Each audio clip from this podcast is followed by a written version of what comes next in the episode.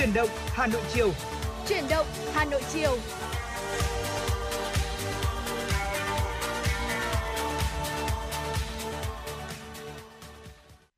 Quý vị và các bạn đang đến với chuyển động Hà Nội chiều và trong buổi chiều ngày hôm nay chúng tôi sẽ có 120 phút đồng hành cùng với quý vị đi qua những thông tin thời sự đáng chú ý, những nội dung chúng tôi đã chuẩn bị để chia sẻ cùng với quý vị, những phóng sự mà phóng viên chương trình thực hiện và đương nhiên rồi không thể quên những ca khúc thật hay chúng tôi sẽ lựa chọn phát tặng cho quý vị. Đồng hành với quý vị trên làn sóng 96 MHz trong buổi chiều ngày hôm nay là Trọng Khương và Thu Minh.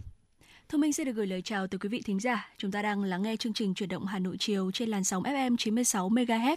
Và như thường lệ các chương trình chuyển động Hà Nội thì chúng tôi có thể mở đầu bằng những tin tức hoặc cũng có thể mở đầu bằng một giai điệu âm nhạc. Thế nhưng trong chương trình chuyển động Hà Nội chiều ngày hôm nay à, khi mà chúng ta dẫn dắt cùng với nhau thì à, Thu Minh và Trọng Khương chúng tôi xin chia sẻ tới cho quý vị một câu chuyện vô cùng ý nghĩa đến từ bạn Trà My ở Thanh Hóa và đây là câu chuyện được kể về túi đồ ăn mà bố lén để vào ba lô khi con trở lại thành phố. À, cụ thể câu chuyện này như thế nào, những gì đã xảy ra và nó có ý nghĩa như thế nào? Xin mời quý vị chúng ta sẽ cùng lắng nghe phần chia sẻ của chúng tôi nhé.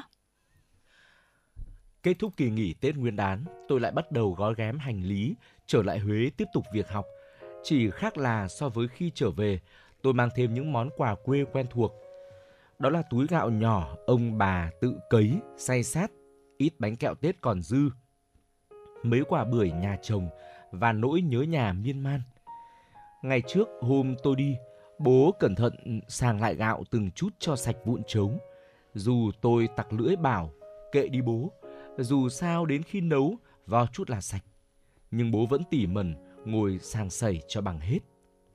Quê tôi ở Thanh Hóa, nắng khô và xe lạnh, còn nơi tôi học hay có mưa nhỏ lất phất và ẩm ướt – Vừa đặt chân đến thành phố thì có vài chuyện không may xảy ra. Về đến phòng trọ cũng là lúc tôi vừa chật vật vừa mệt. Mở ba lô đựng đồ ra, tôi bất ngờ khi thấy túi mía nhỏ được bọc, cắt sẵn, nằm ngay ngắn trong một góc. Tôi nhớ lúc ở nhà, đây không phải là món nằm trong danh sách tôi đem theo. Hóa ra bố tôi chẳng biết chuẩn bị từ khi nào, len lén nhét thêm vào cho con gái. Vừa ăn, tôi cảm động mà trực trào nước mắt bao nhiêu ấm ức, mệt mỏi trong ngày như tan biến. Bố tôi là kiểu người ngoài lạnh trong nóng, chẳng mấy khi nói lời tình cảm, xến xúa với vợ con, mà chỉ lặng lặng thể hiện qua hành động. Đôi khi là những điều nhỏ như thế. Thời gian trôi, tôi cũng đã quen và ngày càng hiểu được ông thương yêu gia đình đến như thế nào. Mới chỉ xa nhà một ngày thôi, mà sao tôi nhớ quá. Quý vị thính giả thân mến, có thể thấy rằng là câu chuyện vừa rồi của bạn Trà My là một câu chuyện khi mà chúng ta nghe thì chúng ta thấy rằng là nó chỉ đơn thuần nó là một cái câu chuyện rất là đơn giản ờ, với ờ, cái hành động của người bố đó là bỏ thêm vào trong ba lô của người con ờ, trước khi mà con lên thành phố đi học đó chính là một túi mía nhỏ. Và có thể nói rằng là chúng ta đã sau Tết Nguyên đán này và nhiều người thì cũng đã quay trở lại làm việc và học tập được một tuần rồi. À, tuy nhiên thì ờ, trên địa bàn thành phố Hà Nội của chúng ta thì cũng có một vài trường, một vài trường đại học mà các bạn học sinh sinh viên đến ngày hôm nay chúng ta mới quay trở lại trường học và ngày hôm nay là ngày đầu tiên mà chúng ta đi học và Thu Minh nghĩ rằng là cái câu chuyện này sẽ chạm được tới cảm xúc của rất nhiều các bạn uh, sinh viên khi mà các bạn uh, rời quê sau một cái kỳ nghỉ Tết cũng là một cái kỳ nghỉ tương đối dài và chúng ta lưu luyến chào tạm biệt gia đình để quay trở lại với với thành phố học tập và thu minh vẫn còn nhớ là cái khoảng thời gian đầu tiên đấy ạ anh khương ạ khi mà tôi uh, từ nhà ừ. lên hà nội học tập thì uh, bố mẹ tôi có nói vui một cái câu mà sau này nghĩ lại tôi cảm thấy rất là xúc động đấy chính là cái lúc mà bố mẹ chuẩn bị à, đồ để cho tôi lên đấy ạ ừ. thì à, bố mẹ có chuẩn bị rất là nhiều thứ ừ. và mẹ có nói rằng là nếu như mà đem được mọi thứ ở nhà lên thì mẹ cũng đem ừ. dạ vâng. vâng quả thực rằng là ờ, các bậc phụ huynh vẫn luôn luôn hết lòng vì con cái của mình dạ. và trong cuộc sống đôi khi là vì tuổi trẻ chúng ta lại uh, bỏ quên đi những tình cảm tốt đẹp đó cũng hy vọng rằng là quý vị thính giả đặc biệt là những vị thính giả trẻ chúng ta hãy uh, có thể là dừng lại đôi phút và uh, chúng ta hãy nhìn về những bậc phụ huynh những người bố người mẹ của mình để có thể cảm nhận được những tình cảm vô bờ bến của họ. Và chúng ta cũng có lẽ là cũng cần phải trưởng thành dần lên và hãy nghĩ về những tình cảm đó và chúng ta cần phải làm sao để có thể uh, uh, báo hiếu được thật là tốt cho bố mẹ trong tương lai và cũng hãy cùng chia sẻ về với chương trình của chúng tôi ờ, những ờ, tâm tư, tình cảm và những suy nghĩ của quý vị ờ, chúng tôi sẽ là cầu nối và là nơi lắng nghe những tâm sự của quý vị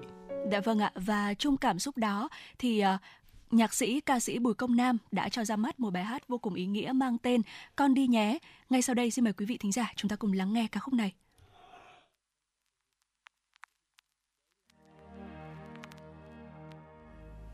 Trong kia thời tiết không dễ chịu như lúc ở nhà. Nên con phải luôn giữ vệ sinh. Ăn uống phải nhớ cẩn thận thịt sâu các thứ nha. Đêm khuya đừng đi đâu một mình. Ha, đi đến nơi gọi về ba. Mang áo thêm lạnh đêm khuya vì đường khá xa. Ha nay sống xa nhà rồi đấy vô đó lo học hành nghe con, đừng như mấy anh mày. Thôi con đi nhé mẹ, để con kịp chuyến xe. Mẹ giữ gìn sức khỏe, giờ đến cuối năm thì con mới về thôi con đi nhé ba, rượu chè ba ít lại. Buồn thì con sẽ gọi về ngay thôi, giờ con đi nhé. Thấm thoát thế mà đã qua 18 năm trời, từ ngày vẫn còn chỉ biết chơi và cười. Giờ đây khôn lớn vẫn chưa thể nói. Một điều ngọt ngào như là mẹ ba ơi con yêu thương ba mẹ nhất trên cuộc đời. Tự nhiên cứ thấy dưng dưng ngàn lời. Thôi con đi nhé mẹ, để con kịp chuyến xe. Mẹ giữ gìn sức khỏe, giờ đến cuối năm thì con mới về. Thôi con đi nhé ba, dịu che ba ít lại. Vì giờ không có ai cùng mẹ nói vui luôn ba xịn say. Giờ về nơi phố thị, dù nhiều thứ lấn chèn, rồi thời gian tới gặp bạn bè mới đến lúc con cũng quen. Đừng buồn lo đến con, vì giờ con lớn rồi. Buồn thì con sẽ gọi về ngay thôi, giờ con đi vì giờ con lớn rồi. Buồn thì con sẽ gọi về ngay thôi giờ. Con đi nhé.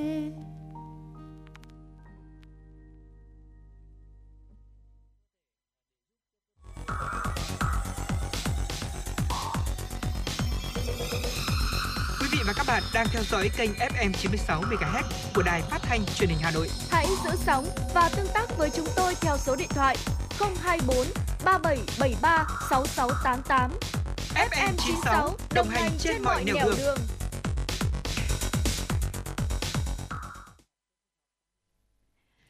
Quý vị thính giả thân mến, ngay sau đây xin mời quý vị chúng ta sẽ cùng đến với những tin tức do biên tập viên Kim Anh thực hiện. Thưa quý vị, Bộ trưởng Bộ Kế hoạch và Đầu tư Nguyễn Chí Dũng vừa báo cáo Thủ tướng Chính phủ về việc thành lập Hội đồng thẩm định nhà nước để tổ chức thẩm định báo cáo nghiên cứu khả thi dự án thành phần 3 đầu tư xây dựng đường cao tốc theo phương thức PPP đối tác công tư thuộc dự án đầu tư xây dựng đường vành đai 4 vùng thủ đô Hà Nội. Theo đề xuất, Hội đồng thẩm định nhà nước thẩm định báo cáo nghiên cứu khả thi dự án thành phần 3 do Bộ trưởng Bộ Kế hoạch và Đầu tư làm chủ tịch. Phó Chủ tịch Hội đồng là Thứ trưởng Bộ Kế hoạch và Đầu tư. Các ủy viên hội đồng gồm lãnh đạo Văn phòng Chính phủ, các bộ liên quan, Ngân hàng Nhà nước Việt Nam, các tỉnh thành phố Hà Nội, Hưng Yên, Bắc Ninh. Theo Bộ trưởng Bộ Kế hoạch và Đầu tư Nguyễn Chí Dũng, do dự án có tổng mức đầu tư lớn 56.520 tỷ đồng, phạm vi rộng gồm 3 tỉnh thành phố được đầu tư theo phương thức PPP và sử dụng vốn nhà nước chiếm 47,3% tổng mức đầu tư dự án nên cần phải đánh giá kỹ lưỡng về quy mô, hướng tuyến, phương án thiết kế, sơ bộ tổng mức đầu tư, trên cơ sở đó đánh giá về phương án tài chính, hiệu quả đầu tư và các nội dung khác của dự án. Trong khi đó, các thành viên của hội đồng là đại diện lãnh đạo các cơ quan quản lý nhà nước thực hiện nhiệm vụ thẩm định theo hình thức kiêm nhiệm, không có đủ thời gian và điều kiện nghiên cứu chuyên sâu về kỹ thuật công nghệ của dự án phục vụ cho công tác thẩm định. Cũng theo Bộ Kế hoạch và Đầu tư, theo quy định tại khoản 4 điều 14 Nghị định số 29 của Chính phủ. Hội đồng thẩm định nhà nước thẩm định chủ trương đầu tư dự án quan trọng quốc gia trong thời gian 90 ngày. Nếu thực hiện đấu thầu lựa chọn tư vấn thẩm tra theo quy định đấu thầu thông thường sẽ mất khá nhiều thời gian mới lựa chọn được tư vấn thẩm tra. Sáng nay ngày 6 tháng 2, trong không khí nô nức của ngày hội tòng quân toàn thành phố, tại sân vận động quần ngựa, đồng chí Đinh Tiến Dũng, Ủy viên Bộ Chính trị, Bí thư Thành ủy, Trường đoàn đại biểu Quốc hội thành phố Hà Nội đã dự lễ giao quân thăm hỏi, động viên và tiễn tân binh quận Ba Đình lên đường nhập ngũ. Cùng dự có Phó trưởng đoàn chuyên trách đoàn đại biểu Quốc hội thành phố Hà Nội Phạm Thị Thanh Mai, lãnh đạo Bộ Tư lệnh Thủ đô Hà Nội, lãnh đạo và nhân dân quận Ba Đình. Năm nay, quận Ba Đình có 69 tân binh, trong đó 55 tân binh nhập ngũ vào 7 đơn vị quân đội và 14 tân binh nhập ngũ vào Công an thành phố Hà Nội. Đáng chú ý, 41 trên 69 tân binh đã viết đơn tình nguyện. Về trình độ có 43 tân binh tốt nghiệp từ trung cấp chuyên nghiệp đến đại học, chiếm 62,31%. Phát biểu tại buổi lễ, Phó Bí thư Quận ủy, Chủ tịch Ủy ban nhân dân, Chủ tịch Hội đồng Nghĩa vụ Quân sự quận Ba Đình tại Nam Chiến tin tưởng mỗi tân binh sẽ ý thức sâu sắc trách nhiệm cao cả của người công dân được tham gia lực lượng vũ trang bảo vệ Tổ quốc, bảo vệ an ninh trật tự vì cuộc sống bình yên hạnh phúc của nhân dân. Bí thư Thành ủy Hà Nội Đinh Tiến Dũng đã bắt tay chúc mừng và tiễn tân binh lên đường nhập ngũ. Trò chuyện với các tân binh, đồng chí tin tưởng và dặn dò mỗi tân binh bằng nhiệt huyết của tuổi trẻ của quê hương Ba Đình, quận trung tâm của thủ đô sẽ sẽ không ngừng cố gắng phân đấu rèn luyện để xứng đáng với niềm tự hào là công dân của thủ đô anh hùng. Đồng chí Đinh Tiến Dũng chúc các tân binh lên đường chân cứng đá mềm, vững niềm tin, mạnh ý chí, quyết tâm trở thành những cán bộ chiến sĩ tiêu biểu.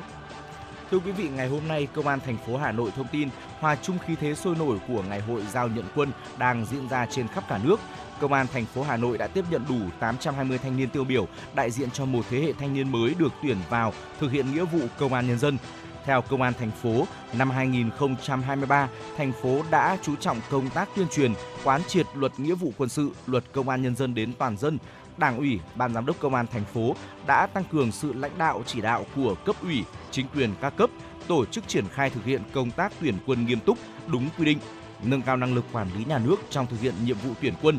Tổng số công dân nhập ngũ công an nhân dân năm 2023 là 820 tân binh. Đây là những thanh niên đạt mọi phẩm chất và các quy chuẩn của lực lượng công an nhân dân. Trong đó, chất lượng tân binh khá cao khi có 75 tân binh có trình độ đại học, 50 tân binh có trình độ cao đẳng và 4 tân binh có trình độ trung cấp. Ban giám đốc công an thành phố đề nghị các đầu mối tiếp nhận tân binh tổ chức đón tiếp tân binh tận tình chú đáo, tạo mọi điều kiện để tân binh hoàn thành nghĩa vụ với Tổ quốc, với nhân dân. Quý vị thính giả thân mến, vừa rồi là những tin tức đầu tiên do biên tập viên Kim Anh thực hiện. À, trước khi chúng ta cùng đến với tiểu mục tiếp theo của chương trình Tiểu mục Sống khỏe cùng FM96, chúng tôi sẽ chia sẻ về 6 xu hướng chăm sóc sức khỏe đáng chú ý có trong năm mới năm 2023. Thì xin mời quý vị chúng ta sẽ cùng thư giãn với một giai điệu âm nhạc ca khúc Anh sẽ đến cùng cơn mưa với sự thể hiện của Hứa Kim Tuyền và Grady.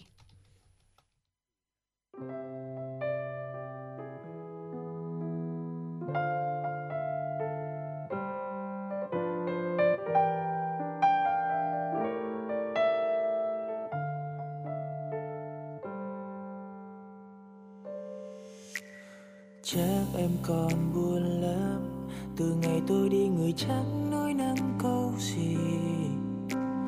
Đôi bài ca gửi đến cuộc đời cũng chẳng bằng đôi lời em nói ra. Chắc em còn đau lắm, gục đầu lên vai rồi nước mắt rơi đôi dòng. Và nước mắt cứ thế lang thang đi dọc nhân gian.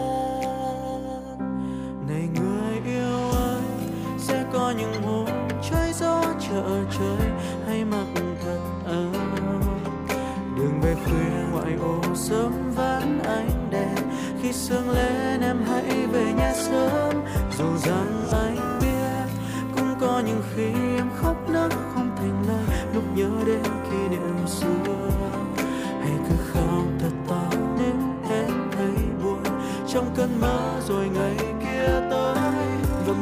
rơi thành phố lấp lánh ánh sáng của cầu vồng. Và đoàn tàu phương xa về ghé đến phía trước bên tàu bình bông. Rồi tôi sẽ bước sẽ bước đến bên người tôi yêu. Tặng em câu hát số hết nhiều hiu. Và một ngày mưa rơi thành phố lấp lánh ánh sáng của cầu vồng. Và đoàn tàu phương xa về ghé đến phía trước lúc trời hừng đông. Rồi ta bên nhau bên nhau nhảy múa. Như là mơ, như là mơ, như là mơ. Hãy nhớ rằng anh sẽ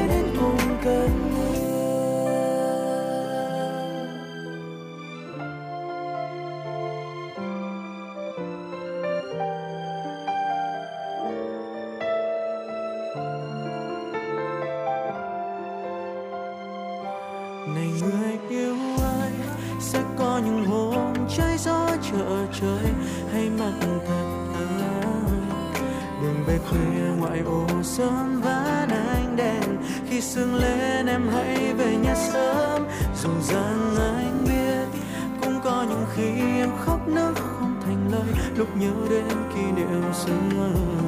hãy cứ khóc thật to. Nếu em thấy buồn, trong cơn mơ rồi ngày kia tới. Và một ngày mưa rơi, thành phố lấp lánh ánh sáng của cầu vồng. Và bỏ phương xa về ghé đến phía trước bên tàu mênh mông. Rồi tôi sẽ bước sẽ bước đến bên người.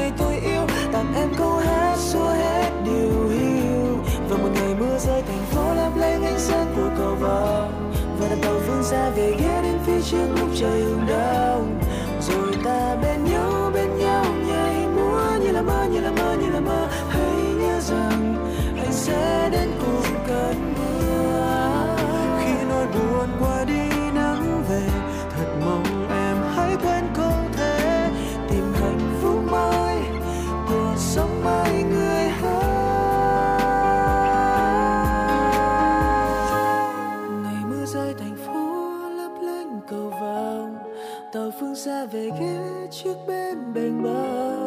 rồi tôi sẽ bước sẽ bước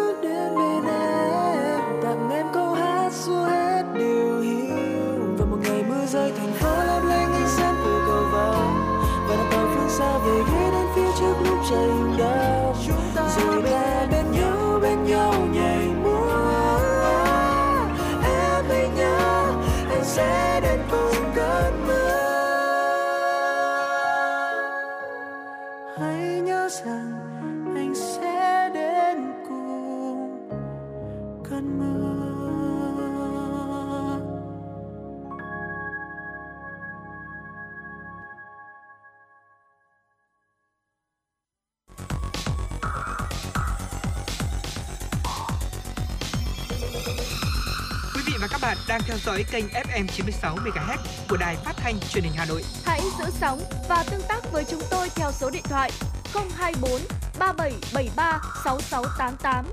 FM 96 đồng hành trên mọi nẻo đường. Quý vị thính giả thân mến, chúng ta vừa được lắng nghe ca khúc Anh sẽ đến cùng cơn mưa với sự thể hiện của Hứa Kim Tuyền và Grady. Và như Thu Minh đã đề cập trước đó thì uh, tiếp theo chương trình chúng ta sẽ cùng đến với tiểu mục Sống khỏe cùng FM 96 đề cập tới 6 xu hướng chăm sóc sức khỏe đáng chú ý trong năm 2023. Thưa quý vị, nếu như mà quý vị chúng ta đã bỏ lỡ nhiều mục tiêu cải thiện sức khỏe của mình trong năm 2022 thì hãy tham khảo những xu hướng chăm sóc sức khỏe trong năm tới quý vị nhé để hướng đến mục tiêu hoàn thiện bản thân một cách toàn diện hơn trong năm nay. Với sự phát triển mạnh mẽ của công nghệ thông tin và mạng xã hội, trong những năm gần đây thì ngày càng có nhiều xu hướng chăm sóc sức khỏe liên tục được cập nhật để có thể đáp ứng được nhu cầu của mọi người. Và năm 2023 thì cũng không ngoại lệ thưa quý vị, khi mà một loạt những xu hướng chăm sóc sức khỏe mới vừa xuất hiện trong lĩnh vực self-care. Tuy nhiên, ờ, thay vì là chúng ta tập trung vào những cái phương pháp nổi trội được đề cập tới trên TikTok, trên Facebook, trên Instagram thì tại sao chúng ta không ưu tiên sử dụng những cái giải pháp nó toàn diện hơn này, bền vững hơn và được nghiên cứu dựa trên cơ sở khoa học. Và ngay sau đây thì à, chúng tôi sẽ điểm cho quý vị 6 xu hướng đã được các chuyên gia chăm sóc sức khỏe dự đoán là sẽ tạo nên một làn sóng mạnh mẽ trong năm nay. Đầu tiên, thưa quý vị đó là ăn tối sớm. Các chuyên gia chăm sóc sức khỏe cho rằng là ăn tối trong khoảng thời gian 5 đến 6 giờ chiều có thể giúp chúng ta cải thiện giấc ngủ, cải thiện hệ tiêu hóa, tăng cường trao đổi chất, điều hòa huyết áp và giúp cơ thể hoạt động hiệu quả hơn. Tuy nhiên thì cho đến nay, thói quen ăn tối sớm chỉ được người lớn tuổi áp dụng và duy trì lâu dài. Colette Dong, CEO kiêm founder của trung tâm thể dục thể hình Fitness and Dance The Nest cho biết, chúng tôi đã nhận thấy xu hướng phục vụ bữa tối sớm hơn trong ngành khách sạn. Ngoài ra thì trên các vòng theo dõi thể lực hoặc là smartwatch, mọi người được thông tin nhiều hơn về ảnh hưởng của bữa tối muộn đối với sức khỏe như là ngủ không ngon giấc, dễ mắc sỏi thận, khả năng hồi phục kém, gia tăng nguy cơ bị béo phì vân vân. Mặc dù là sau một ngày dài mệt mỏi, việc bạn muốn tận hưởng một bữa ăn thịnh soạn với nhiều món ăn ngon để cảm thấy thoải mái hơn là điều hoàn toàn dễ hiểu. Tuy nhiên thì bữa tối có ảnh hưởng rất lớn đến sức khỏe và cân nặng của chúng ta. Vì vậy hãy ăn tối sớm hơn và tiêu thụ lượng thức ăn vừa phải để cung cấp nhiều thời gian hoạt động cho hệ tiêu hóa, đồng thời thiết lập thói quen ngủ lành mạnh quý vị nhé. Dạ vâng ạ, có thể thấy rằng là à, cái xu hướng ăn tối sớm thì có thể là kéo theo một cái thói quen nữa cũng khá là lành mạnh đó chính là một thói quen đi ngủ sớm đúng không ạ? Và và cái bữa ăn tiếp theo của chúng ta chính là bữa tối đấy ạ. Và nếu như mà quý vị à, chúng ta đang nghe chương trình à, mà muốn áp dụng ngay thì có thể áp dụng ngay ngày hôm nay quý vị nhé. Có cho mình một bữa tối sớm. Tiếp theo xu hướng thứ hai đó chính là tập luyện cường độ thấp. Ở trong tất cả những cái hình thức tập thể dục thì ờ, đi bộ được xem là một bài tập đơn giản, dễ thực hiện và được nhiều người áp dụng nhất. Và trong bối cảnh mà dịch bệnh Covid-19 vừa qua khi các mà khi các phòng tập gym này, studio hay là lớp học tập luyện đều đóng cửa thì nhiều nhiều người chúng ta đã nhận ra rằng là họ có thể chuyển động cơ để có thể cảm thấy dễ chịu hơn chỉ với việc đó là chỉ với một cái việc làm đơn giản đó là đi bộ thay vì là những cái bài tập cường độ cao gây mệt mỏi và mất sức. Do đó trong khoảng thời gian sắp tới các hình thức vận động cường độ thấp như là đi bộ, đường dài, uh, yoga, Pilates sẽ tiếp tục được áp dụng rộng rãi và trở thành thói quen tập thể dục của nhiều người. Ở bên cạnh đi bộ đường dài uh, yoga thì đã quá quen thuộc này thì Thu Minh thấy rằng là cái xu hướng tập uh, Pilates đã à, mới đây à, thì đã được nhiều người ở Việt Nam của chúng ta à, lựa chọn tập luyện hơn. Dạ. Điều tiếp theo mà chúng tôi muốn chia sẻ đến với quý vị đó là xu hướng làm đẹp tại nhà. Thói quen chăm sóc da tại nhà với mong muốn sở hữu làn da luôn tươi trẻ của mọi người đang ngày càng trở nên phổ biến trong vài năm gần đây. Ở nhiều lớp học trực tuyến về chăm sóc da tại nhà xuất hiện, các chuyên gia, influencers và skincare cũng đã uh, chia sẻ các kiến thức làm đẹp của mình thông qua các nền tảng mạng xã hội, giúp nhiều người dễ dàng tiếp cận các phương pháp làm đẹp tại nhà một cách dễ dàng. Bên cạnh đó thì sự phát triển của công nghệ đã cho ra đời các thiết bị hỗ trợ chăm sóc da tại nhà như máy phun xương chăm sóc da mặt, mặt nạ đèn LED.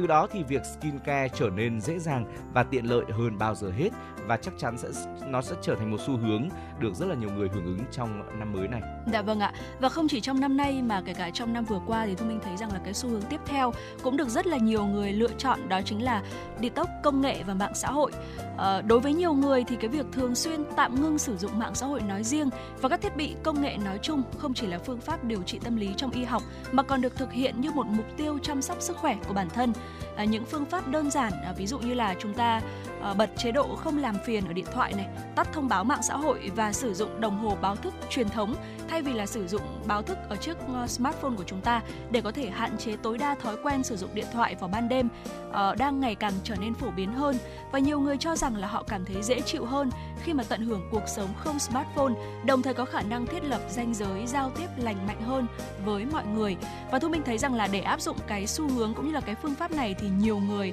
họ đã bắt đầu dần dần tập dần dần từ uh, từ cái việc đấy chính là chúng ta ngưng sử dụng uh, điện thoại hay là mạng xã hội trong một buổi sáng, một buổi chiều hoặc một buổi tối hoặc thậm chí là trong một tuần chúng ta có thể dành riêng ra một ngày, ví dụ như là ngày cuối tuần chẳng hạn để dành thời gian hơn cho những uh, mối quan hệ chúng ta tương tác trực tiếp ở bên ngoài uh, và trong một ngày đó thì chúng ta sẽ hạn chế và thậm chí là không sử dụng mạng xã hội.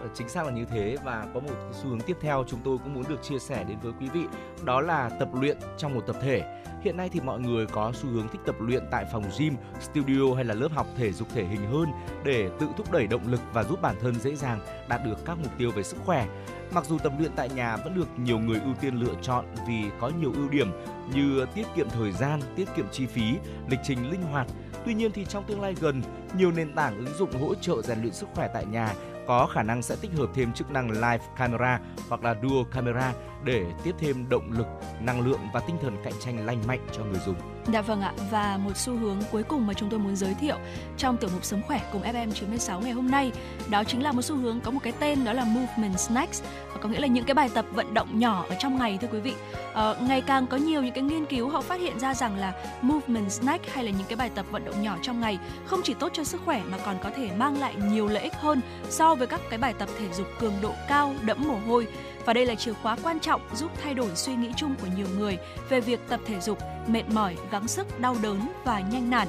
Và thay vào đó thì những cái bài tập vận động nhỏ này có khả năng là giúp mọi người chúng ta sẽ tìm thấy niềm vui trong công cuộc chăm sóc sức khỏe của bản thân mình, hạn chế được những cái áp lực về thời gian tập luyện. Ngoài ra thì cái việc vận động nhiều lần trong ngày với những cái bài tập đơn giản thì sẽ giúp mà sản sinh endorphin, một cái chất dẫn truyền thần kinh được giải phóng khi mà tập thể dục liên tục để tạo ra những cái cảm xúc tích cực cũng như là cải thiện tâm trạng của bản thân. Và vừa rồi chính là 6 xu hướng được dự đoán à, sẽ là những xu hướng chăm sóc sức khỏe đáng chú ý trong năm nay, năm 2023. Và Thu Minh xin phép được điểm lại 6 xu hướng này. Đó chính là xu hướng ăn tối sớm này, tiếp theo là tập luyện cường độ thấp thứ ba là làm đẹp tại nhà, thứ tư là đề tốc công nghệ và mạng xã hội, thứ năm là tập luyện trong một tập thể, thứ sáu là movement snack hay còn được gọi là những bài tập vận động nhỏ trong ngày. Và mong rằng là trong năm mới năm 2023 này thì chúng ta sẽ áp dụng được có lẽ là ít nhất một trong những xu hướng này quý vị nhé. Ừ. Và nếu như mà có thể phối hợp được cả 6 xu hướng thì uh, có lẽ rằng là chúng ta sẽ có một cuộc sống khỏe mạnh hơn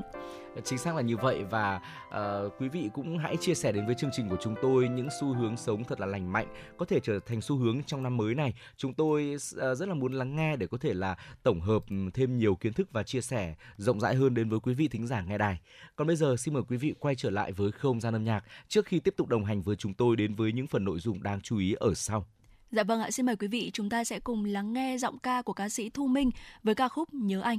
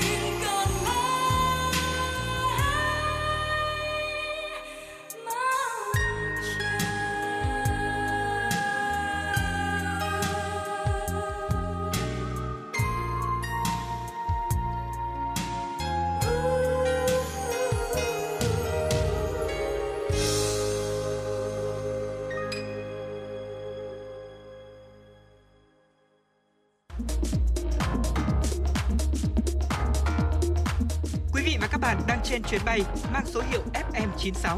Hãy thư giãn, chúng tôi sẽ cùng bạn trên mọi cung đường. Hãy giữ sóng và tương tác với chúng tôi theo số điện thoại 024 3773 6688.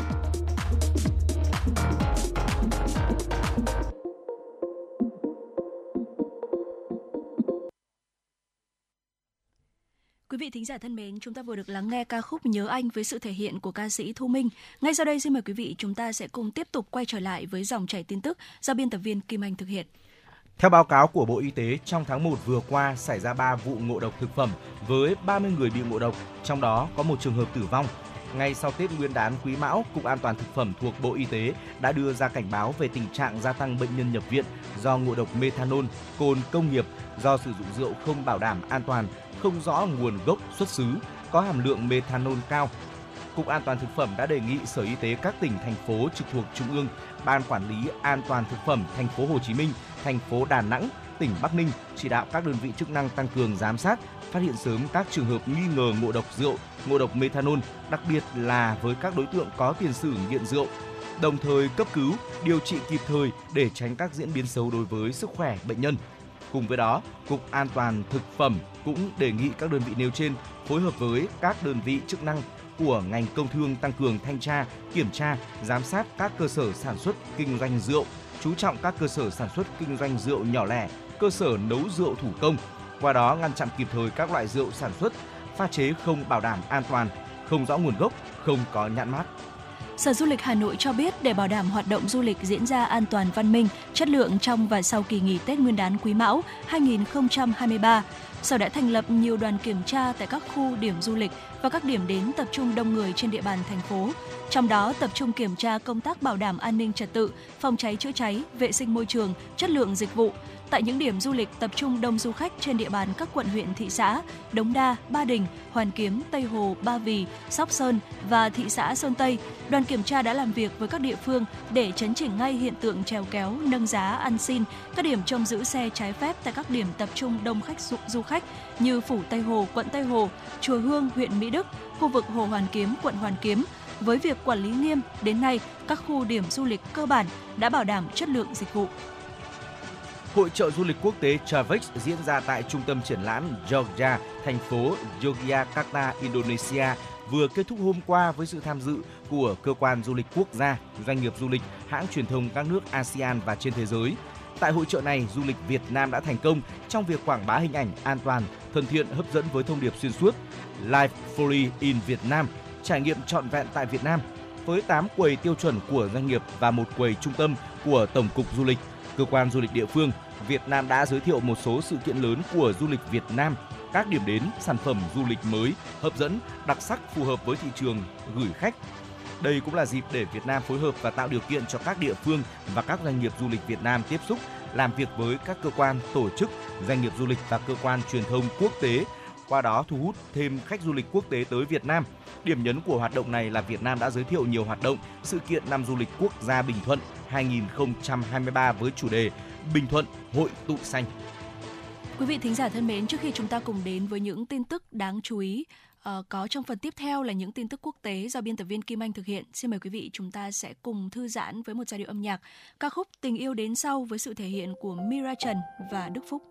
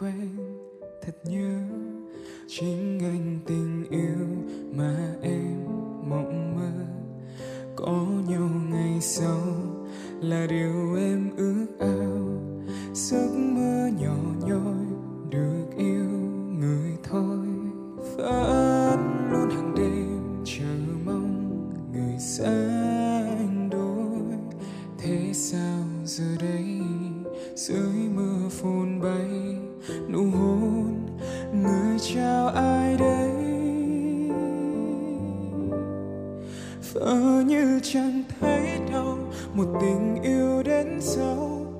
Vỡ như chẳng khát khao, một vài câu nhớ nhau. Vỡ như chẳng thất vọng, chẳng nhớ mong. Mà sao lại không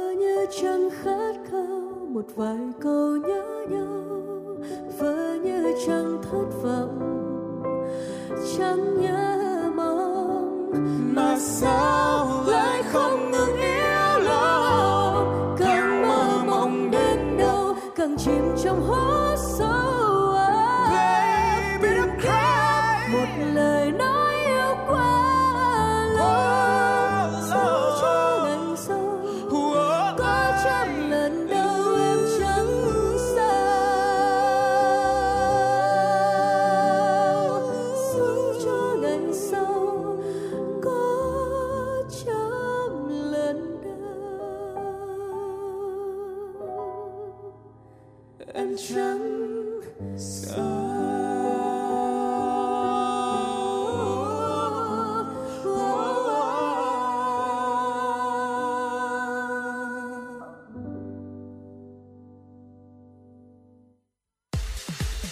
Quý vị và các bạn đang trên chuyến bay mang số hiệu FM96.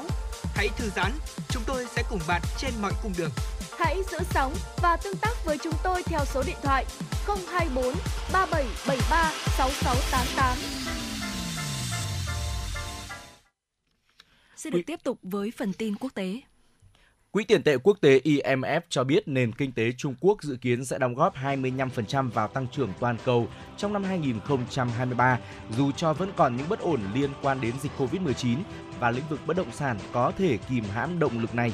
IMF cũng đã điều chỉnh dự báo tăng trưởng năm nay của Trung Quốc lên 5,2% sau gần 3 năm thực hiện các biện pháp hạn chế dịch bệnh nghiêm ngặt, Trung Quốc đã chấm dứt chính sách Zero Covid-19.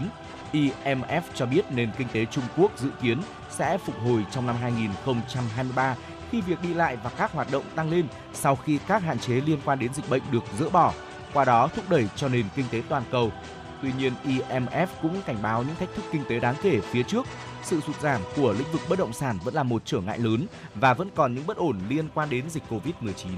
Các nhà khoa học Nhật Bản đã cảnh báo về sự gia tăng số lượng muỗi truyền bệnh sốt xuất huyết có khả năng kháng hóa chất diệt côn trùng ở một số nước Đông Nam Á. Cảnh báo trên được đưa ra sau khi một nhóm nghiên cứu thu thập muỗi Aedes aegypti ở Việt Nam, Campuchia và một số quốc gia khác để kiểm tra khả năng kháng thuốc trừ sâu thông thường của chúng. Kết quả nghiên cứu cho thấy ngay cả khi nồng độ của các hóa chất diệt côn trùng được nâng lên gấp 10 lần, khoảng 80%, số muỗi thu thập tại Hà Nội vẫn sống sót. Nhóm nghiên cứu đã xác định được một đột biến gen mới giúp loại muỗi truyền bệnh sốt xuất huyết này có khả năng kháng thuốc trừ sâu thông thường cao hơn. Ngoài bệnh sốt xuất huyết, đây còn là loại muỗi truyền bệnh sốt vàng và virus Zika. Trước đó, vào tháng 1 năm 2023, các nhà khoa học Nhật Bản phát hiện ra một loạt đột biến khiến một số loài muỗi ở châu Á hầu như miễn dịch đối với các hóa chất diệt muỗi, phổ biến như nhóm pyrethroid như permethrin khả năng kháng thuốc cũng được phát hiện ở loài muỗi Aedes albopictus, mặc dù ở mức độ thấp hơn. Nguyên nhân có thể là do loài muỗi này có xu hướng kiếm ăn ngoài trời,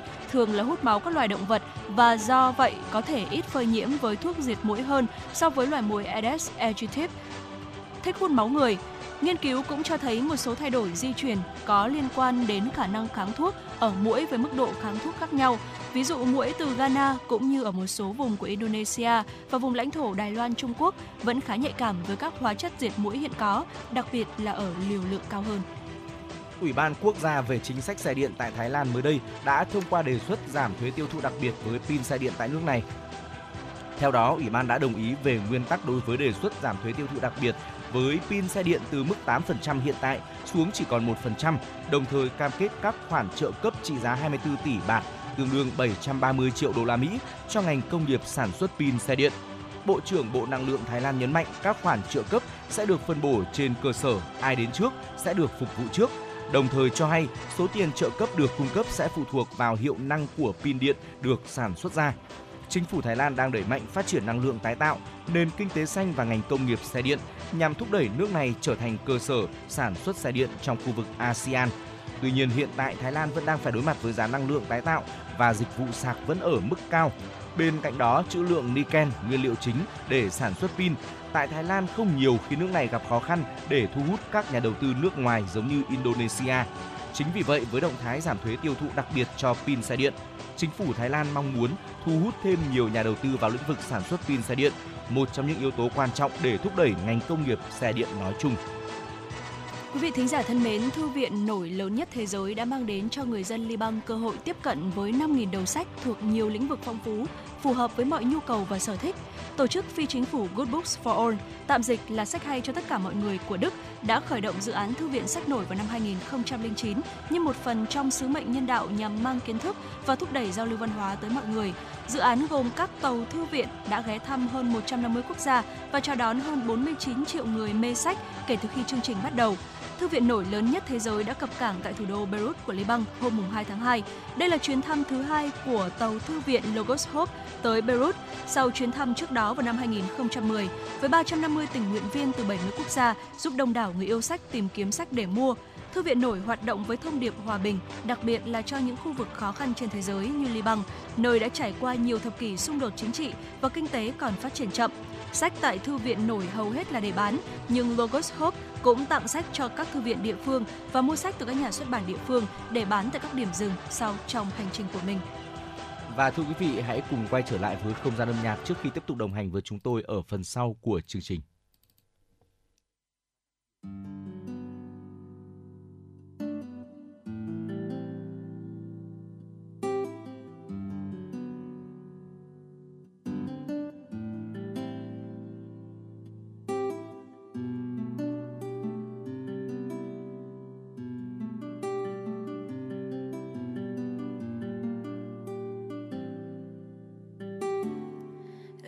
Sống, những đêm trời có ánh trăng chiếu vàng. Em đã sống những đêm ngoài kia, biển du bờ cát. Ước gì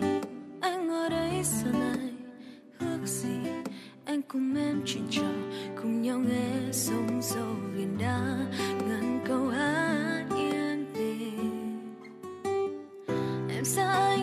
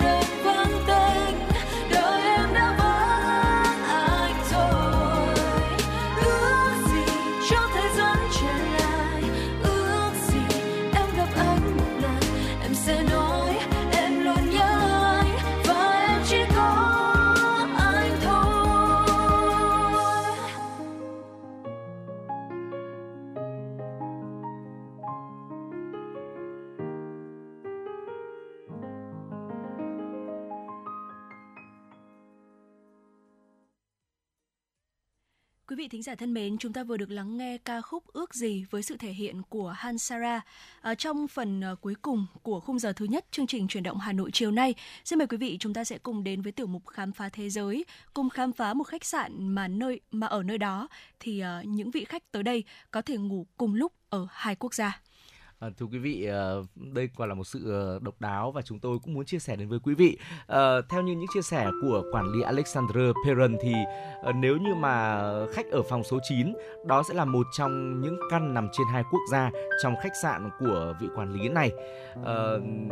nơi mà có một vị khách có tên là Michael Ross ghé thăm chính là Albert Franco Suite hay còn gọi là La Bégie, khách sạn nằm ở làng La Cour thuộc cả Pháp và Thụy Sĩ trên đỉnh dãy Jura. Ờ, những chia sẻ của Rose uh, được biết tới rằng là tôi hầu như không kiềm chế được sự vui mừng đến một khách sạn mà không biết mình sẽ ngủ ở quốc gia nào đã hồi hộp. Ngủ cùng lúc hai nơi thì còn hồi hộp đến mức nào cơ chứ? Vị trí khác thường của khách sạn là kết quả đến từ hiệp ước Dappers năm 1862 theo đó thì Pháp và Thụy Sĩ cùng hoán đổi một phần lãnh thổ cho nhau để Pháp có thể kiểm soát hoàn toàn một con đường chiến lược gần đó. Những tòa nhà đã xây nếu vô tình nằm trên biên giới mới sẽ được giữ nguyên. Abes Franco Sud là một trong những số đó. Tòa nhà khi đó hoạt động như là một cửa hàng kiêm quán bar. Đến năm 1921 thì nó chuyển thành khách sạn. Và hiện nay thì khách sạn nằm một nửa ở trên đất Pháp và nửa còn lại thì ở tại Thụy Sĩ, thưa quý vị. Đường biên giới quốc tế chia đôi nhà hàng và một số căn phòng. Phòng Rose ở thì có đường ờ, phân chia chạy qua phòng tắm và giường ngủ. Điều đó có nghĩa là khi mà chúng ta nằm trên giường, đầu của Rose sẽ nằm ở trên đất Thụy Sĩ, còn chân thì sẽ gác sang lãnh thổ Pháp. Tại căn phòng này thì du khách không cần hộ chiếu vẫn có thể xuất nhập cảnh hàng trăm lần mỗi ngày giữa hai nước. À, từ cửa sổ cách đó vài mét là hai đồn biên phòng, đồn của Thụy Sĩ ở bên phải, Pháp ở bên trái và nằm xa hơn. Khách sạn nằm trên khu đất hình tam giác giữa hai đồn. Alexandre Perrin, quản lý của khách sạn, uh, thì uh, do gia đình ông điều hành qua nhiều thế hệ và cho biết là tại một căn phòng khác, mọi thứ đều nằm trên đất Thụy Sĩ, chỉ duy nhất bức tường mang quốc tịch Pháp. Quả là một điều rất là thú vị đúng không ạ? Và tại nhà hàng thì có treo một bức tranh mô phỏng lại tác phẩm nổi tiếng The Card Player, những người chơi bài của Paul Cézanne. Ờ, và phía dưới bức tranh là đường biên giới chạy qua và nó được đặt ở vị trí này là hoàn toàn có chủ ý. Um, thưa quý vị có một câu chuyện thú vị đã được uh, chia sẻ lại như một giai thoại đó là việc hai người đàn ông chơi bài. Uh, việc mà họ chơi bài thì gợi nhớ đến một sự kiện từng xảy ra trong khách sạn vào những năm 1920. Theo lời vị quản lý Perron, một nhân viên hải quan Thụy Sĩ phạt nhóm khách hàng ở đây khi họ ngồi chơi bài với nhau. Lý do không phải vì đánh bạc bị cấm như mọi người lầm tưởng. Ở khi đó mà nguyên nhân là họ ngồi chơi bài trong nhà hàng, nơi một nửa ở đất Thụy Sĩ, nửa còn lại thuộc Pháp, bộ bài do Pháp sản xuất uh, những quân bài được chấp nhận ở đất Pháp nhưng nếu chơi ở phía đất ở phía của đất Thụy Sĩ thì lại bị phạt vì người chủ bộ bài chưa đóng thuế cho hải quan nước sở tại. Đến nay đến nay thì khách đến vẫn được phép chơi bài nhưng với điều kiện là không có quân bài nào được vượt biên sang lãnh thổ của nước khác. Nghĩa là bạn ngồi ở phía nào thì chỉ được dùng bộ bài do nước đó sản xuất. Điều tương tự đối với một số món ăn cũng ờ, diễn ra ở đây khách ngồi ở qua ở phần ờ, đất nước của Pháp thì không được gọi món phô mai Tome Vandois. Đây là sản phẩm của Thụy Sĩ, ờ, không được mang sang Pháp lưu hành do liên quan đến các quy định về sản phẩm sữa chưa tiệt trùng. Ngược lại thì khi ngồi ở Thụy Sĩ, bạn cũng không thể yêu cầu phục vụ món Saucy de Mautu vì xúc xích này không được phép phân phối ở Thụy Sĩ. Cách để có thể ăn mọi thứ bạn muốn đó là chúng ta dịch chuyển ghế ngồi cho đúng lãnh thổ của từng món. Dạ. Ờ, dù vậy thì khách có thể thanh toán bằng cả đồng euro và franc Thụy Sĩ. Thuế thu được trong công việc kinh doanh đóng cho cả hai nước à, theo một tỷ lệ nhất định. Khách sạn có hai số điện thoại, một thuộc bưu chính Pháp, số còn lại thuộc Thụy Sĩ. Các phòng nằm trên biên giới hai nước cũng được trang bị hai loại ổ cắm điện vì Pháp và Thụy Sĩ sử dụng các tiêu chuẩn ổ cắm khác nhau khi mà Covid-19 xuất hiện, khách sạn đối mặt với việc yêu cầu kiểm dịch theo quy định đến từ cả hai quốc gia, nhưng mà họ đã chọn bên có quy định khắt khe hơn và thường là theo Pháp. Dạ vâng ạ và vừa rồi chính là một vài chia sẻ của chúng tôi về một khách sạn mà có lẽ rằng là khi mà chúng ta nghe một vài những cái câu chuyện trong đó thì sẽ cảm thấy rất là thú vị đúng không ạ? Là nơi mà uh, tọa lạc tại làng La Queue ờ, là nơi mà chúng ta có thể ngủ ở cả Pháp và Thụy Sĩ ở một cái căn phòng rất là đặc biệt. Và không biết là quý vị thính giả chúng ta còn biết có một cái câu chuyện nào um, về những cái địa điểm du lịch ở trên thế giới đặc biệt và thú vị như vậy hay không thì hãy chia sẻ tới cho chúng tôi quý vị nhé. Và đến đây thì chúng ta cũng đã dần khép lại khung giờ thứ nhất của chương trình chuyển động Hà Nội chiều. Để chúng ta bước sang khung giờ thứ hai Thu Minh và Trọng Khương sẽ tiếp tục là người đồng hành cùng quý vị. Còn ngay bây giờ xin mời quý vị chúng ta sẽ cùng nhau đến giờ cơm với với ca sĩ Ái Phương và Minh Cary.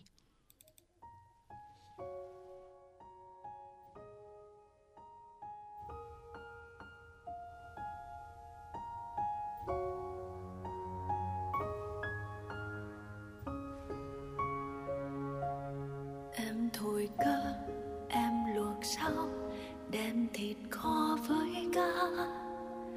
Em dọn mâm, em gọi lên đến giờ cơm út nhá. Bát ở đây bát ở kia bát của ba với má bát của em, thế là chọn bữa cơm. Em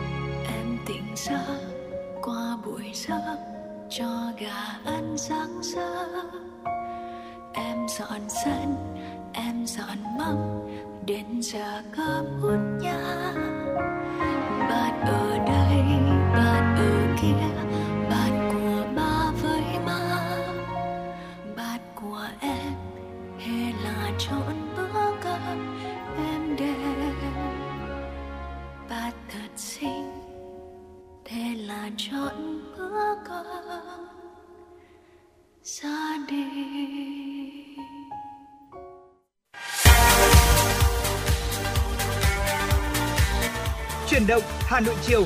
Chuyển động Hà Nội chiều.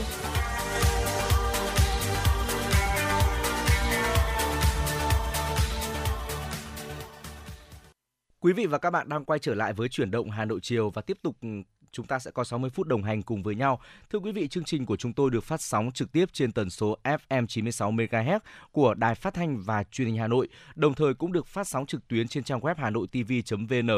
À, tiếp nối chương trình ngay bây giờ, chúng tôi xin mời quý vị hãy cố định tần số 96 MHz lắng nghe một số thông tin thời sự đáng chú ý mà Trọng Khương và Thu Minh gửi đến cho quý vị ngay bây giờ.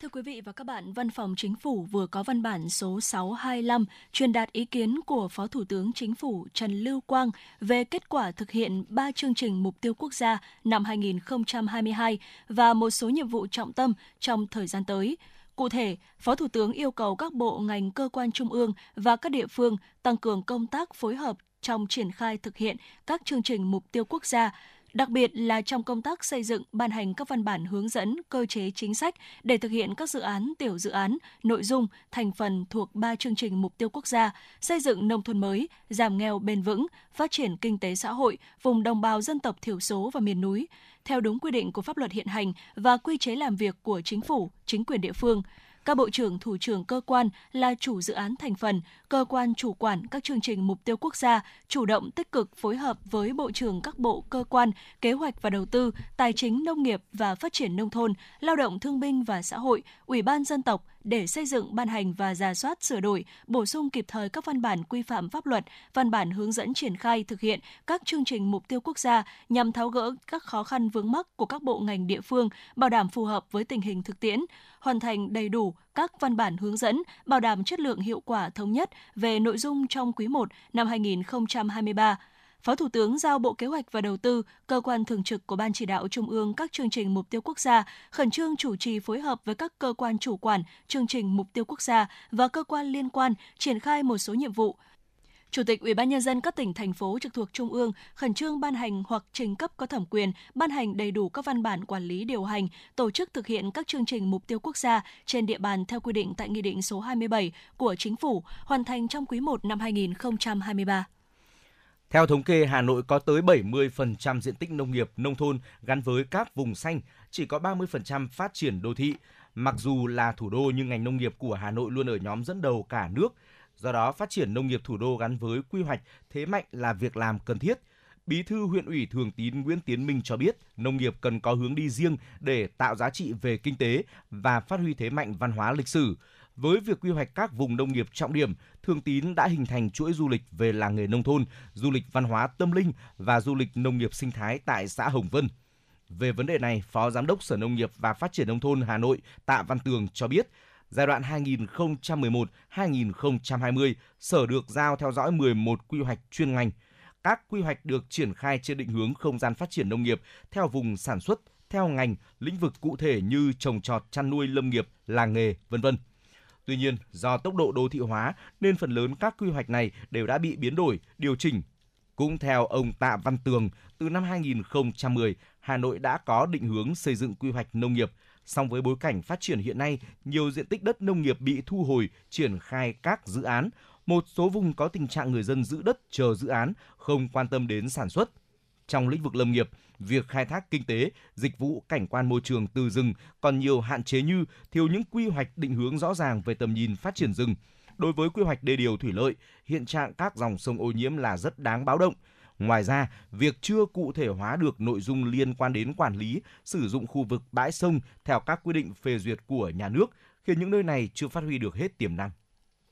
Sáng nay, quận Long Biên đã diễn ra lễ giao nhận quân năm 2023. Mùa xuân này, 95 thanh niên ưu tú đại diện cho tuổi trẻ quận Long Biên lên đường nhập ngũ thực hiện nghĩa vụ quân đội và nghĩa vụ công an nhân dân. Dự buổi lễ có trưởng ban dân vận Thành ủy Hà Nội Đỗ Anh Tuấn. Phát biểu tại buổi lễ, ngoài động viên 95 công dân lên đường nhập ngũ, Chủ tịch Ủy ban nhân dân quận Long Biên Nguyễn Mạnh Hà đặc biệt nhấn mạnh năm 2023, những thanh niên ưu tú trúng tuyển nghĩa vụ quân sự của quận Long Biên đều là công dân có đủ trình độ văn hóa, sức khỏe và phẩm chất chính trị đạo đức tốt. Đáng chú ý có 39 thanh niên viết đơn tình nguyện nhập ngũ, địa phương cũng đã làm tốt chính sách hậu phương để 100% thanh niên đều phấn khởi lên đường và hứa hẹn sẽ hoàn thành xuất sắc nhiệm vụ xây dựng và bảo vệ vững chắc Tổ quốc Việt Nam xã hội chủ nghĩa. Tại lễ giao nhận quân, lãnh đạo quận Long Biên đã trao tặng 95 cuốn sổ tiết kiệm là đóng góp của Ủy ban Mặt trận Tổ quốc Việt Nam quận, vận động doanh nghiệp và người dân trên địa bàn ủng hộ các tân binh lên đường nhập ngũ. Qua những nghĩa cử trên, lãnh đạo quận Long Biên mong muốn các gia đình có con em nhập ngũ thường xuyên liên hệ và phối hợp chặt chẽ với đơn vị nơi con em mình công tác để cùng động viên giáo dục giúp đỡ các tân binh hoàn thành tốt nhiệm vụ. Sau buổi lễ, 95 tân binh quận Long Biên được bàn giao với các đơn vị quân đội và công an. Thưa quý vị, sáng nay quận Thanh Xuân cũng tổ chức lễ giao nhận quân năm 2023 tại Trung tâm Văn hóa, Thông tin và Thể thao quận. Tới dự có Ủy viên Ban Thường vụ Thành ủy Hà Nội, Bí thư Quận ủy Thanh Xuân Bùi Huyền Mai, các đồng chí trong Hội đồng Nghĩa vụ Quân sự thành phố Hà Nội, quận Thanh Xuân và đông đảo nhân dân. Theo Ủy ban nhân dân quận Thanh Xuân, trên địa bàn quận có 68 tân binh đại diện cho tuổi trẻ quận lên đường nhập ngũ vào những đơn vị có bề dày truyền thống trong huấn luyện, sẵn sàng chiến đấu và chiến đấu. Trong đó có 55 chiến sĩ nhập ngũ vào các đơn vị quân đội, 13 chiến sĩ nhập ngũ vào đơn vị công an. Phát biểu tại lễ giao nhận quân, Chủ tịch Ủy ban nhân dân quận Thanh Xuân Võ Đăng Dũng đề nghị các chiến sĩ mới phát huy truyền thống quê hương, nhanh chóng hòa nhập với môi trường công tác mới, luôn đoàn kết thương yêu, giúp đỡ lẫn nhau, tích cực học tập, rèn luyện, nâng cao phẩm chất đạo đức cách mạng và năng lực công tác, trao dồi phẩm chất bộ đội cụ Hồ, nét đẹp văn hóa người chiến sĩ thủ đô, người chiến sĩ quân đội nhân dân, công an nhân dân thực hiện tốt chức trách, nhiệm vụ được giao.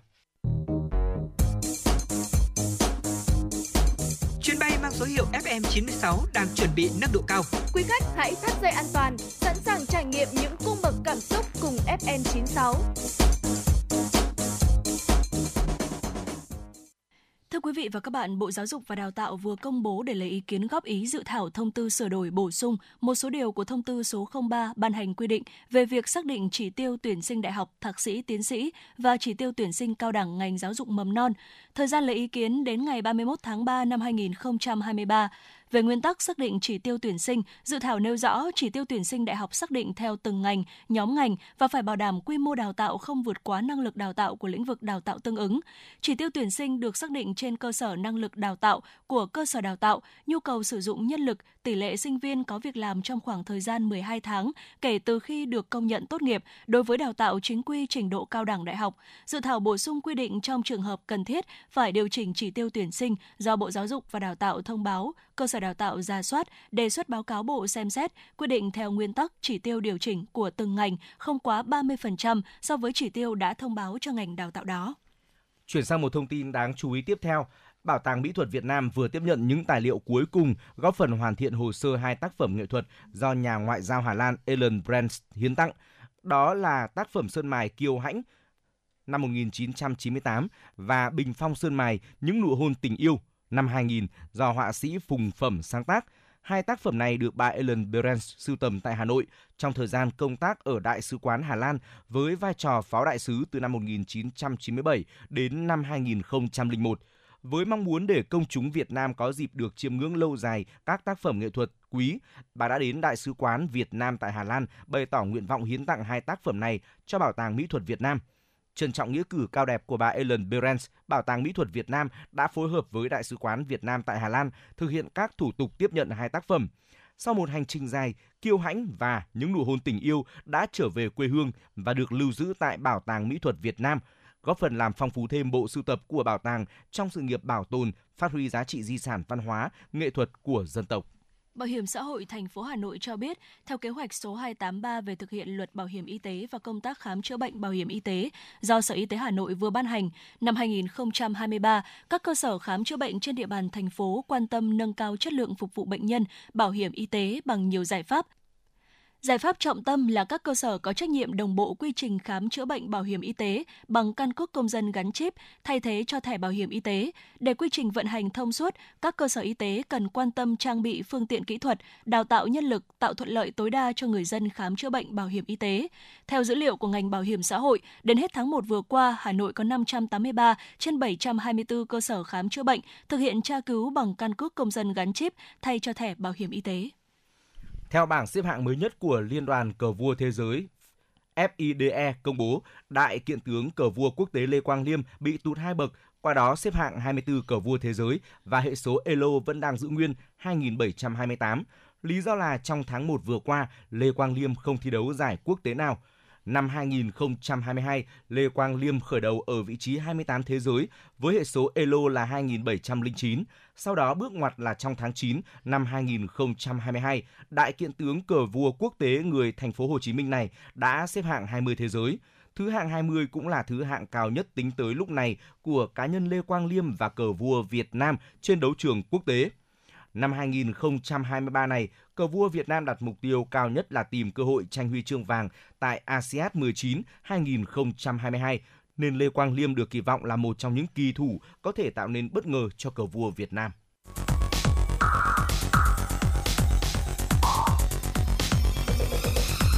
Quý vị và các bạn đang theo dõi kênh FM 96 MHz của đài phát thanh truyền hình Hà Nội. Hãy giữ sóng và tương tác với chúng tôi theo số điện thoại 024 3773 6688. FM 96 đồng hành trên mọi nẻo đường. đường. Thưa quý vị và các bạn, phát triển kinh tế tuần hoàn đã sớm nhận được quan tâm của Đảng, Nhà nước với các định hướng chỉ đạo theo hướng toàn diện thống nhất trong văn kiện của Đảng hoặc định hướng chiến lược đề án của chính phủ. Tuy nhiên, quá trình phát triển kinh tế tuần hoàn nói chung và mô hình kinh doanh tuần hoàn nói riêng đang gặp phải không ít khó khăn rào cản, ghi nhận của phóng viên chương trình. Chuyển đổi sang kinh tế tuần hoàn đang là một xu hướng mạnh mẽ ở nhiều quốc gia trên thế giới như EU, Trung Quốc và cả các quốc gia ASEAN bởi chính những lợi ích về cả kinh tế và môi trường. Ước tính đến nay, có khoảng 30 quốc gia trên thế giới đã và đang xây dựng các lộ trình để phát triển kinh tế tuần hoàn. Đặc biệt năm 2021, Hội nghị Bộ trưởng ASEAN đã ký thông qua khung kế hoạch thực hiện kinh tế tuần hoàn cho cộng đồng kinh tế ASEAN – Tín hiệu đó cho thấy kinh tế tuần hoàn ngày càng nhận được sự ủng hộ trên cả phương diện khoa học, thực tiễn của các quốc gia trên thế giới. Phát triển bền vững nói chung và phát triển kinh tế tuần hoàn nói riêng đã và đang được Đảng và Nhà nước ta hết sức quan tâm. Vấn đề này được thể hiện rõ tại Nghị quyết Đại hội Toàn quốc lần thứ 13 của Đảng đã đề ra định hướng xây dựng nền kinh tế xanh, kinh tế tuần hoàn, thân thiện với môi trường – Chiến lược phát triển kinh tế xã hội 10 năm 2021-2030 cũng khuyến khích phát triển mô hình kinh tế tuần hoàn để sử dụng tổng hợp và hiệu quả đầu ra của quá trình sản xuất. Mới đây, Thủ tướng Chính phủ đã phê duyệt đề án phát triển kinh tế tuần hoàn ở Việt Nam. Triển khai quá trình này, thời gian qua, các doanh nghiệp Việt và doanh nghiệp có vốn đầu tư nước ngoài tại Việt Nam như Tân Hiệp Phát, Vinamilk, TH Group Nestle, Coca-Cola Việt Nam, Heineken Việt Nam đã thiết kế các quy trình tái chế, tái sử dụng mô hình kinh doanh tuần hoàn hoặc theo hướng tuần hoàn. Ông Nguyễn Quốc Khánh, Giám đốc điều hành nghiên cứu phát triển Vinamilk cho biết, áp dụng phát triển kinh tế tuần hoàn thời gian qua, doanh nghiệp bắt đầu từ nguồn lực là đầu tư vào công nghệ thân thiện môi trường. Ông Nguyễn Quốc Khánh nói. Thì bắt đầu từ nguồn lực đầu tư vào công nghệ thân thiện với môi trường, giảm thiểu lượng nguyên nhiên vật liệu sử dụng, gắn kết và hài hòa các lợi ích cùng các bên liên quan, tạo lên một cái sự phát triển bền vững, minh bạch và tuân thủ. Thí dụ như trong chăn nuôi thì sử dụng các giải pháp minh bạch, thuốc bảo vệ thực vật và kháng sinh cho nuôi hữu cơ, các hệ thống trang trại, hệ thống nhà máy đều ứng dụng hệ thống năng lượng sạch như là năng lượng mặt trời. Mặc dù vậy, theo đánh giá của các chuyên gia kinh tế và phản ánh của các doanh nghiệp, quá trình phát triển kinh tế tuần hoàn nói chung và mô hình kinh doanh tuần hoàn nói riêng đang gặp không ít khó khăn, rào cản. Nổi lên là nhận thức về kinh tế tuần hoàn còn hạn chế, thiếu các chính sách cụ thể hỗ trợ doanh nghiệp tham gia phát triển và áp dụng mô hình kinh tế tuần hoàn, nhất là chính sách hỗ trợ về tài chính, tín dụng, công nghệ và đào tạo thiếu sự phối hợp chặt chẽ giữa các cơ quan hoạch định chính sách với các doanh nghiệp và các cơ sở nghiên cứu khoa học công nghệ theo báo cáo của Viện Nghiên cứu Quản lý Kinh tế Trung ương, hiện đã có các doanh nghiệp Việt Nam chuyển từ mô hình kinh doanh tuyến tính sang mô hình kinh doanh tuần hoàn. Song, do nhiều nguyên nhân, nhất là còn thiếu chính sách khuyến khích, hỗ trợ cụ thể của chính phủ, số lượng và tỷ lệ các doanh nghiệp áp dụng kinh tế tuần hoàn còn thấp. Thứ trưởng Bộ Tài nguyên và Môi trường Võ Tuấn Nhân cho rằng, đối với một quốc gia như Việt Nam, để thực hiện kinh tế tuần hoàn chứa đựng cả những cơ hội và rào cản, trong đó cần có những nỗ lực từ cơ quan chính phủ, tổ chức cá nhân ở trong nước nhằm hoàn thiện hệ thống thể chế, cơ chế chính sách pháp luật theo hướng đồng bộ. Cùng với đó, cần có sự đồng thuận chung của cộng đồng quốc tế trong việc gỡ bỏ các rào cản mang tính toàn cầu, Thứ trưởng Võ Tuấn Nhân nêu quan điểm. À, ngay từ bây giờ chúng ta phải có những cái sự nỗ lực và quyết liệt trong toàn cái hệ thống tạo được cái chuyển biến hình thành vận hành các cái hoạt động sản xuất cũng như tiêu dùng trong cái nền kinh tế đổi mới sáng tạo trên cơ sở là áp dụng những thành tựu của cách mạng 4.0 sự phát triển của công nghệ để thiết lập một cái chuỗi giá trị gia tăng mới và tạo các mô hình kinh tế kinh doanh tuần hoàn mới. Các chuyên gia kinh tế cho rằng cần sớm hoàn thiện khung pháp luật về kinh tế tuần hoàn, kinh doanh tuần hoàn, đặc biệt là các quy định chính sách nhằm khuyến khích, hỗ trợ phát triển các mô hình kinh doanh một cách hiệu quả, phù hợp với đặc điểm của quốc gia và điều kiện của từng ngành nghề, từng doanh nghiệp, phát triển khoa học công nghệ nhằm hỗ trợ cho các doanh nghiệp chuyển đổi sang mô hình kinh doanh tuần hoàn, xây dựng và áp dụng các bộ tiêu chuẩn, khung hướng dẫn áp dụng kinh tế tuần hoàn, kinh doanh tuần hoàn, đặc biệt là xây dựng sổ tay hướng dẫn áp dụng mô hình kinh doanh tuần hoàn cho các doanh nghiệp theo ngành, lĩnh vực, quy mô.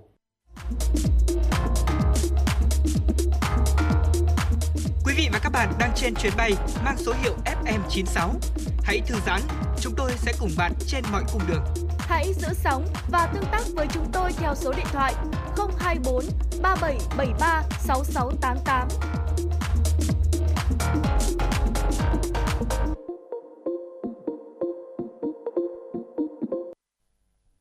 Thưa quý vị và các bạn, Hiệp định Đối tác Toàn diện và Tiến bộ Xuyên Thái Bình Dương CPTPP sau khi được thực thi đã góp phần vào tăng trưởng kinh tế của đất nước. Tuy nhiên, các chuyên gia cho rằng để tận dụng được những lợi thế từ hiệp định, các doanh nghiệp cần chú trọng gia tăng giá trị cho sản phẩm của mình, cải tiến chất lượng sản phẩm, phù hợp tiêu chí thị hiếu và các yêu cầu của thị trường. Mời quý vị cùng đến với phóng sự có tựa đề Doanh nghiệp cần đáp ứng yêu cầu thị trường. Sau 3 năm thực thi hiệp định CPTPP, kim ngạch xuất khẩu đạt thành tích đáng tự hào, nhất là trong bối cảnh chịu ảnh hưởng của dịch bệnh. Cụ thể, năm 2022, tổng kim ngạch xuất nhập khẩu đạt 732 tỷ đô la Mỹ, mức tăng trưởng đạt 9,5%. Đây là mức tăng trưởng hết sức ấn tượng. Theo thống kê của Bộ Công Thương, năm vừa qua, xuất khẩu sang khu vực châu Mỹ đạt 113,6 tỷ đô la Mỹ, tăng 26,7%, nhập khẩu 24,9 tỷ đô la Mỹ, tăng 14,1%. Tổng kim ngạch xuất nhập khẩu đạt 138,4 tỷ đô la Mỹ, tăng 24,2%. Đây là khu vực thị trường Việt Nam xuất siêu lớn với giá trị xuất siêu khoảng 88,7 tỷ đô la Mỹ. Xét về cơ cấu hàng hóa xuất khẩu của Việt Nam tại khu vực châu Mỹ, nhóm hàng điện thoại, máy vi tính, máy móc, thiết bị điện tử chiếm tỷ trọng lớn nhất 43,3%. Tiếp đó là dệt may, da giày 25%, gỗ và sản phẩm từ gỗ 8%, nông thủy sản 4%. Về cơ bản, cơ cấu hàng hóa xuất khẩu hiện tại phù hợp với định hướng xuất khẩu của Việt Nam. Theo đó, các mặt hàng công nghệ, mặt hàng công nghiệp chế biến, chế tạo chiếm tỷ trọng lớn hơn hẳn so với nhóm hàng nông, thủy sản.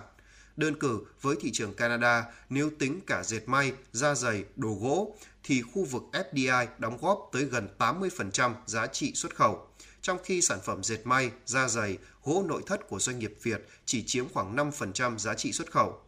Xét về nhu cầu thị trường, các nước châu Mỹ, đặc biệt là các nước thành viên CPTPP, có nhu cầu tiêu thụ lớn đối với các mặt hàng như dệt may, da giày, đồ gỗ và nông thủy sản. Các chuyên gia kinh tế đánh giá, các hiệp định thương mại tự do và hiệp định CPTPP đã có đóng góp rất tích cực trong việc hỗ trợ các doanh nghiệp mở rộng thị trường xuất khẩu cũng như thêm nguồn cung nhập khẩu. Tuy nhiên, hiện các sản phẩm hàng hóa xuất khẩu có giá trị gia tăng và hàm lượng công nghệ cao của nước ta sang thị trường CPTPP vẫn còn thấp. Nhiều mặt hàng mặc dù thị trường đang có nhu cầu lớn nhưng doanh nghiệp Việt vẫn chưa khai thác hết và mức độ thâm nhập chưa nhiều. Theo chuyên gia kinh tế Lê Duy Bình, rào cản để doanh nghiệp tận dụng được các lợi thế của hiệp định là khác nhau. Đó là tiếp cận thị trường để hưởng ưu đãi thuế quan. Các doanh nghiệp phải đáp ứng các điều kiện, trong đó điều kiện quan trọng là đáp ứng yêu cầu về nguồn gốc xuất xứ. Đây là trở ngại lớn nhất của doanh nghiệp Việt Nam. Chuyên gia kinh tế Lê Duy Bình cho biết. Cái hiểu biết của doanh nghiệp về cái xuất xứ hàng hóa cũng khác nhau và có thể là chưa đầy đủ. Vì bản thân cái xuất xứ hàng hóa đó, trong CPTPP có rất là nhiều những quy định về xuất xứ hàng hóa và đối với từng cái hình thức đó thì các doanh nghiệp phải có những quá trình về tổ chức sản xuất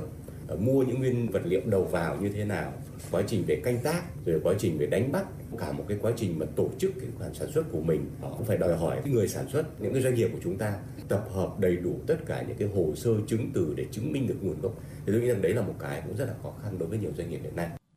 Bên cạnh đó, mỗi sản phẩm hàng hóa của nước ta mới chỉ dừng lại ở gia công, lắp ráp cho nước ngoài, giá trị gia tăng chưa cao. Đối với mặt hàng nông sản, thủy sản, chủ yếu là xuất khẩu sản phẩm thô đông lạnh, hàm lượng chế biến, giá trị gia tăng trong các sản phẩm xuất khẩu vẫn còn chưa cao. Trong khi đó, nhiều thị trường nằm trong hiệp định lại có nhu cầu cao với mặt hàng xuất khẩu thế mạnh của Việt Nam là điện thoại, điện tử, giày dép, dệt may, nông thủy sản. Do đó, để tận dụng tốt hơn nữa từ các lợi thế của hiệp định CPTPP trong thời gian tới, yêu cầu đặt ra đối với các doanh nghiệp là phải nâng cao năng lực cạnh tranh, cần chuẩn bị cho một sự cạnh tranh khốc liệt hơn từ các thị trường CPTPP và các quốc gia thành viên của các hiệp định. Bà Võ Hồng Anh, Phó vụ trưởng vụ thị trường châu Âu châu Mỹ Bộ Công Thương nêu ý kiến. Trong thời gian tới thì các doanh nghiệp mà Việt phải xem xét để chú trọng về cái việc gia tăng cái giá trị cho sản phẩm của mình à, thông qua cái việc là cải tiến chất lượng phát triển các cái sản phẩm để phù hợp với cái tiêu chí thị hiếu và các cái yêu cầu của thị trường rồi là đổi mới áp dụng khoa học công nghệ trong cái quy trình sản xuất hướng tới sản xuất các cái sản phẩm xanh phát triển à, sản xuất bền vững để mà phù hợp với cái thị trường đích đến của mình và phải luôn luôn đầu tư tìm hiểu kỹ thị trường đích đến của mình để hiểu về cái nhu cầu của họ. Bên cạnh đó, các chuyên gia cũng cho rằng doanh nghiệp cần phải đổi mới sáng tạo, vì nếu không đổi mới sáng tạo thì doanh nghiệp không thể tồn tại và phát triển trong môi trường biến động nhanh, linh hoạt và có tính cạnh tranh cao như vậy. Trước hết là việc đẩy mạnh nghiên cứu thị trường nói riêng và nghiên cứu phát triển nói chung. Nghiên cứu phát triển là việc đầu tư phát triển các nghiên cứu công nghệ mới để tạo ra sản phẩm quá trình và dịch vụ mới có tính cải tiến để đáp ứng nhu cầu của khách hàng hoặc thị trường tốt hơn. Hoạt động nghiên cứu và phát triển luôn được các công ty đa quốc gia, các công ty tiên phong về công nghệ trên thế giới quan tâm triển khai thường xuyên và liên tục. Từ phía doanh nghiệp, sự thích ứng hay thay đổi để hướng tới phát triển bền vững vừa mang tính chất nội tại của doanh nghiệp, vừa là yếu tố bên ngoài ép buộc mà doanh nghiệp không làm cũng phải làm để vì sự tồn tại và phát triển lâu dài của doanh nghiệp. Quý vị và các bạn đang trên chuyến bay mang số hiệu FM96. Hãy thư giãn, chúng tôi sẽ cùng bạn trên mọi cung đường. Hãy giữ sóng và tương tác với chúng tôi theo số điện thoại 024 3773 6688. Thưa quý vị và các bạn, thành phố Hà Nội đang nâng cao chất lượng xây dựng phường, thị trấn đạt chuẩn văn minh đô thị. Tiêu chí để đạt phường thị trấn văn minh đô thị toàn diện trên các mặt của đời sống từ quản lý kiến trúc xây dựng cho đến các hoạt động văn hóa thể thao, cả hệ thống chính trị đang nỗ lực để có thể đạt được mục tiêu 40% số phường thị trấn đạt chuẩn vào năm 2025. Thị trấn Vân Đình, huyện Ứng Hòa là một trong những đơn vị đã đạt chuẩn văn minh đô thị. Sự ra đời của các câu lạc bộ văn hóa, văn nghệ, thể dục thể thao đã thu hút đông đảo các tầng lớp nhân dân tham gia. Cũng từ đây, nhiều hoạt động giao lưu văn hóa văn nghệ chào mừng các ngày lễ lớn, các ngày kỷ niệm và giao lưu giữa các tổ dân phố của thị trấn Vân Đình, huyện Ứng Hòa được tổ chức hàng năm, góp phần tăng cường tinh thần đoàn kết, nâng cao đời sống tinh thần của nhân dân trên địa bàn, thúc đẩy phong trào toàn dân đoàn kết xây dựng đời sống văn hóa ở khu dân cư. Bà Nguyễn Thị Thu Hương, Chủ tịch Hội Liên hiệp Phụ nữ thị trấn Vân Đình, huyện Ứng Hòa cho biết ở các tri hội cũng thành lập các câu lạc bộ dân vũ thể thao ờ, thường xuyên ờ, luyện tập ừ, tại các nhà văn hóa ờ, hội viên phụ nữ cao tuổi thì có những cái câu lạc bộ dưỡng sinh, cũng thường xuyên luyện tập và có, trong đó thì có cái câu lạc bộ gia đình văn minh hạnh phúc và có tổ phụ nữ thường xuyên là giúp nhau làm kinh tế để giúp hội viên phụ nữ vươn lên thoát nghèo. Về kiến trúc đô thị, 90% các công trình công cộng về hành chính, văn hóa xã hội và hạ tầng cơ sở của thị trấn Vân Đình đã được xây dựng, nâng cấp và cải tạo. Trong đó, trụ sở Ủy ban dân thị trấn, các tuyến đường làng ngõ xóm, các nhà văn hóa, các khu vui chơi được chỉnh trang, xây mới đã và đang đem lại diện mạo khang trang sạch đẹp cho thị trấn Vân Đình là nơi tổ chức các hoạt động cộng đồng như hội họp, sinh hoạt văn hóa, thể dục thể thao của đông đảo nhân dân. Ông Phạm Văn Hiếu, tổ trưởng tổ dân phố Trần Đăng Ninh, thị trấn Vân Đình, huyện Ứng Hòa nói: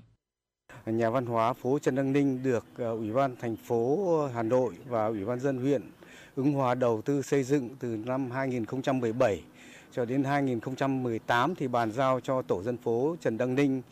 như là ừ, hoạt động và khai thác. Ban ờ, quản lý nhà văn hóa Trần Đăng Ninh cũng đã như là à, thường xuyên khai thác giữa như là Ờ, nhà nước và nhân dân xã hội hóa trong các công việc mà như là đầu sách của phố ngày càng tăng lên và đồng thời nhân dân rất hào hứng ra để tham gia đọc sách trong các câu lạc bộ hàng tuần vào thứ các thứ bảy và chủ nhật. Thực hiện phong trào toàn dân đoàn kết xây dựng đời sống văn hóa, nhiều năm qua, thị trấn Vân Đình đã tập trung đẩy mạnh các phong trào như xây dựng gia đình văn hóa, tổ dân phố văn hóa, đi vào chiều sâu, chất lượng, nâng cao ý thức và nhận thức tự nguyện, tự giác của các gia đình trong xây dựng gia đình văn hóa, ý thức trách nhiệm của người dân và năng lực tự quản tại cộng đồng của khu dân cư trong quá trình xây dựng, giữ vững danh hiệu tổ dân phố văn hóa. Hàng năm, tỷ lệ hộ gia đình văn hóa của thị trấn đạt trên 92% và trên 90% số hộ gia đình thực hiện tốt các quy định hiện hành và nếp sống văn minh đô thị. Ông Nguyễn Hữu Bảy, Phó Chủ tịch Ủy ban dân thị trấn Vân Đình và ông Trương Thế Hữu, Phó trưởng phòng văn hóa thông tin huyện Ứng Hòa cho biết. Chúng tôi có một cái ờ, rất là thuận lợi trong cái việc thực hiện đó là sự đồng thuận của từ các ban ngành đoàn thể của thị trấn đến các thôn tổ dân phố và đặc biệt nữa là các cơ quan đơn vị trên địa bàn cũng rất là tích cực và rất là đồng thuận và bà con nhân dân trên địa bàn thị trấn cũng vậy rất là đồng thuận cao trong cái việc là thực hiện xây dựng thị trấn đạt chuẩn văn minh đô thị năm 2022. Phòng Văn hóa và Thông tin huyện đã uh, tham mưu cho Ủy ban huyện thành lập mà uh, À, ban tổ chức cuộc thi ứng hòa chung sức xây dựng diện mạo nông thôn mới, nói chung trên địa bàn huyện. Và đối với thị trấn Vân Đình thì có ờ, kế hoạch riêng về xây dựng là ờ, thị trấn đạt chuẩn văn minh đô thị. Thì đối với thị trấn Vân Đình thì ờ, cả hệ thống chính trị, các đoàn thể đã vào cuộc rất tích cực. Đặc biệt là trong năm 2022 này thì qua đánh giá các danh hiệu văn hóa theo nghị định 122 của Ờ, chính phủ năm 2018 thì uh, tất cả các thôn phố trên địa bàn thị trấn Vân Đình được công nhận là uh, danh hiệu văn hóa năm 2002 thì đây là những cái kết quả cũng là cái chuyển biến tích cực của thị trấn trong quá trình xây dựng là đạt chuẩn văn minh đô thị và cũng góp phần xây dựng ứng hòa thành huyện đạt chuẩn nông thôn mới. Từ khi xây dựng thị trấn đạt chuẩn đô thị văn minh, mỗi tuyến đường, mỗi góc phố ở thị trấn Vân Đình như đôi khác. Nơi đây đều khang trang hơn, hiện đại hơn, Đặc biệt, đời sống văn hóa tinh thần của nhân dân ngày càng thay đổi rõ rệt. Điều này cho thấy sức lan tỏa sâu rộng của phong trào xây dựng thị trấn đạt chuẩn văn minh đô thị. Quý vị và các bạn đang theo dõi kênh FM 96 MHz của đài phát thanh truyền hình Hà Nội. Hãy giữ sóng và tương tác với chúng tôi theo số điện thoại 024 3773 6688. FM 96 đồng hành trên mọi nẻo đường. đường.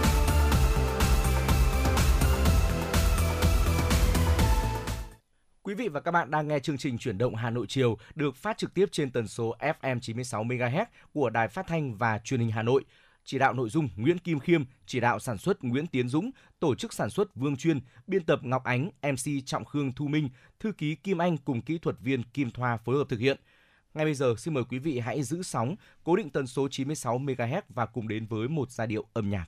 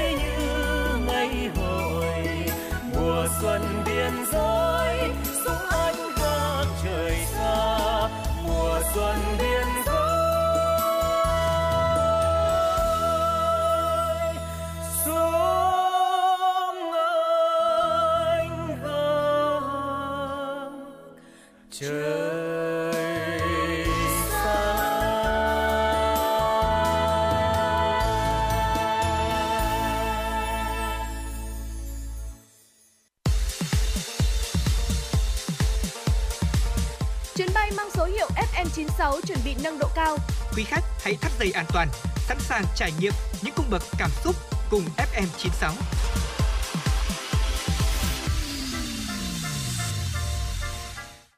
Thưa quý vị và các bạn, ghi nhận tại quận Đoàn Hà Đông, các bạn đoàn viên thanh niên đều có những hoạt động tích cực, phát huy được vai trò tiên phong của thế hệ trẻ. Điểm chung nhất là các đoàn viên thanh niên trên địa bàn quận Hà Đông đã thắp lên ngọn lửa nhiệt huyết nhằm phát huy những giá trị của tuổi trẻ để tiếp bước trong sự nghiệp xây dựng quê hương đất nước và thành phố bằng sự cố gắng rèn luyện tu dưỡng đạo đức, phân đấu học tập và việc làm sáng tạo. Công tác giáo dục chính trị tư tưởng tiếp tục được các cấp bộ đoàn triển khai thực hiện nghiêm túc, đổi mới sáng tạo. Công tác giáo dục truyền thống cách mạng, lòng yêu nước, tinh thần tự hào tự tôn dân tộc được triển khai hiệu quả. Việc tuyên truyền xây dựng đạo đức, lối sống văn hóa cho thanh thiếu nhi được quan tâm chú trọng theo phương châm lấy cái đẹp, dẹp cái xấu. Thông qua cuộc vận động, xây dựng giá trị hình mẫu thanh niên thủ đô thời đại mới, xây dựng người Hà Nội thanh lịch văn minh gắn với thực hiện các chương trình công tác của Thành ủy Hà Nội. Những hoạt động tình nguyện hướng tới cộng đồng được coi là một trong những việc làm thiết thực nhất mà các bạn đoàn viên thanh niên quận Hà Đông có thể mang đến cho những người nghèo vùng khó khăn, xa xôi vất vả, có lẽ không phải là trở ngại đối với hơn 30 thành viên của đoàn tình nguyện, nhất là đối với bác sĩ trẻ Lương Minh Sơn, khoa chẩn đoán hình ảnh, Bệnh viện Đa khoa Hà Đông. Qua những uh, hoạt động này thì tôi cảm thấy là mình trưởng thành hơn và có thể giúp ích cho cộng đồng nhiều hơn. Và rất là mong muốn là có thể À, quận đoàn và phối hợp với bệnh viện đa khoa Hà Đông sẽ có thật nhiều những chuyến đi khác để cho những đoàn viên trẻ như chúng em có cơ hội à, được tiếp xúc với những người dân vùng sâu vùng xa có thể đóng góp cho một phần nào đó giúp cải thiện cuộc sống của mọi người.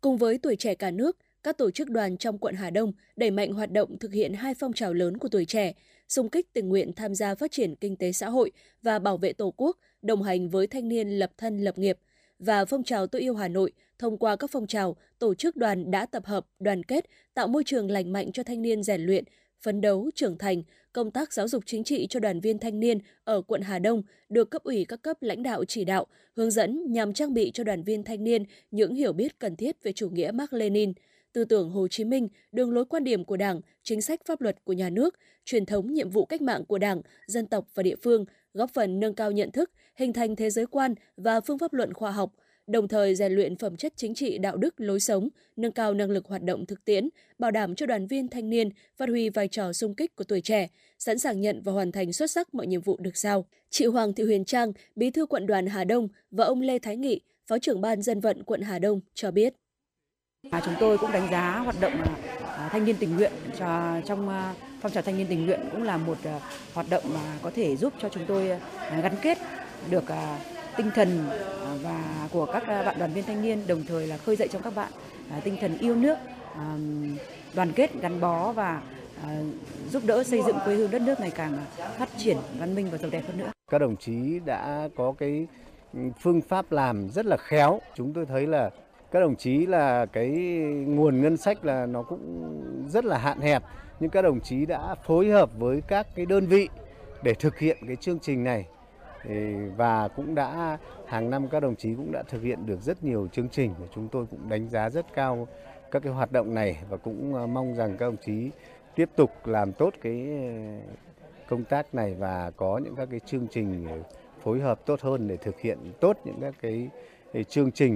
Tháng thanh niên năm nay, quận đoàn Hà Đông đã phát động khá nhiều phong trào có ý nghĩa trong cộng đồng, thông qua đó nhằm xây dựng nếp sống văn hóa văn minh thanh lịch và lành mạnh trong tuổi trẻ, giúp cho các đoàn viên thanh niên sống đúng với hiến pháp và pháp luật. Quận đoàn Hà Đông cũng đã phối hợp cùng Viện Huyết học và Truyền máu Trung ương tổ chức Ngày hội hiến máu tình nguyện – đây là hoạt động ý nghĩa thiết thực của tuổi trẻ quận Hà Đông nhằm góp phần giáo dục truyền thống đoàn kết, tương thân tương ái, giúp đỡ nhau của dân tộc Việt Nam, qua đó nâng cao nhận thức của các đoàn viên thanh niên và nhân dân về hoạt động hiến máu tình nguyện, góp phần đảm bảo lượng máu đáp ứng yêu cầu trong cấp cứu và điều trị bệnh. Phong trào thanh niên tình nguyện được Ban Thường vụ quận đoàn hướng vào các địa bàn trọng điểm khó khăn, trong đó các hoạt động tình nguyện chung tay xây dựng nông thôn mới, tình nguyện tham gia xây dựng đô thị văn minh, tình nguyện bảo vệ môi trường, ứng phó với biến đổi khí hậu tiếp tục được triển khai rộng khắp, đạt nhiều kết quả tích cực, Hoạt động tình nguyện tham gia bảo đảm trật tự an toàn giao thông tiếp tục triển khai có hiệu quả thông qua cuộc vận động thanh niên thủ đô với văn hóa giao thông. Bên cạnh đó, các phong trào tuổi trẻ sáng tạo,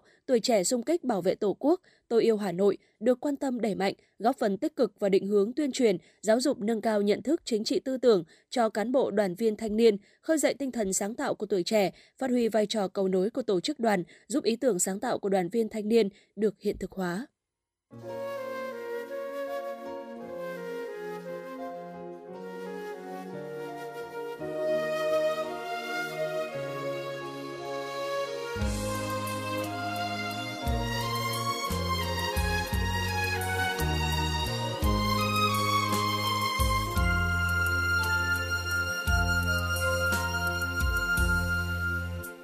Bên lúa, anh bên lúa, cánh đồng làng ven đê.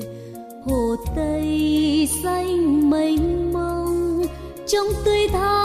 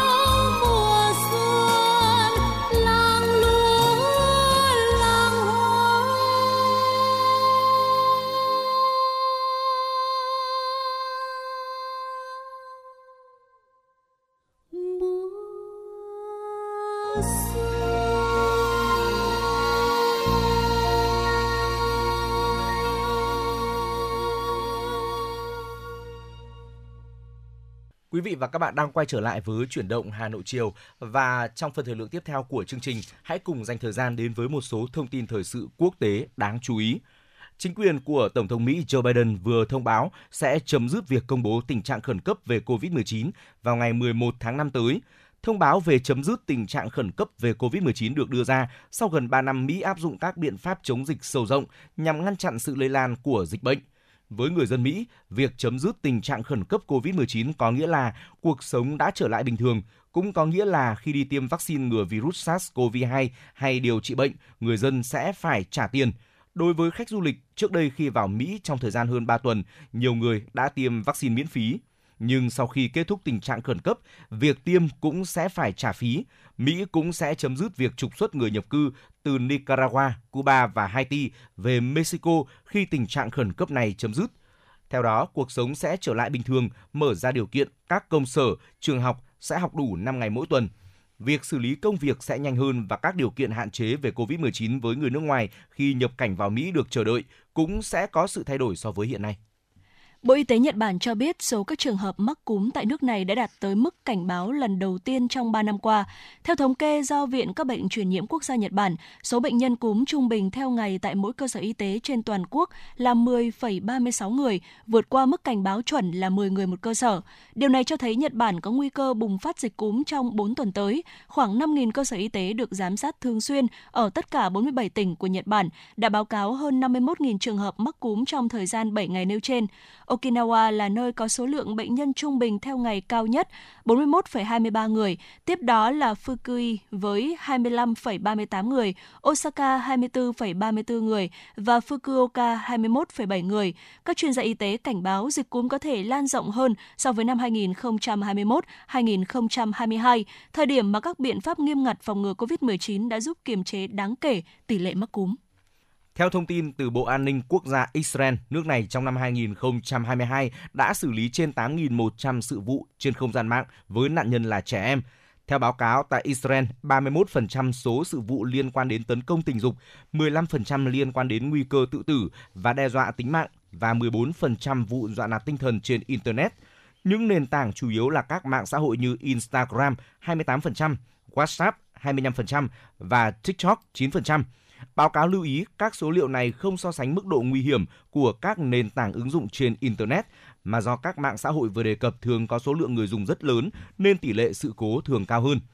Tỷ lệ trẻ em tại Israel được tiếp cận Internet khá lớn, chiếm đến 90%, trong đó 62% trẻ em gái lướt mạng ít nhất 4 giờ đồng hồ một ngày, nhưng chỉ có 44% số phụ huynh tin rằng con em họ dành nhiều thời gian đến như vậy – về nguy cơ, chỉ có 46% số trẻ em cảm thấy an toàn khi sử dụng mạng Internet, rất thấp so với cảm giác an toàn ở trường học là 94% và ở các trung tâm giải trí là 57%.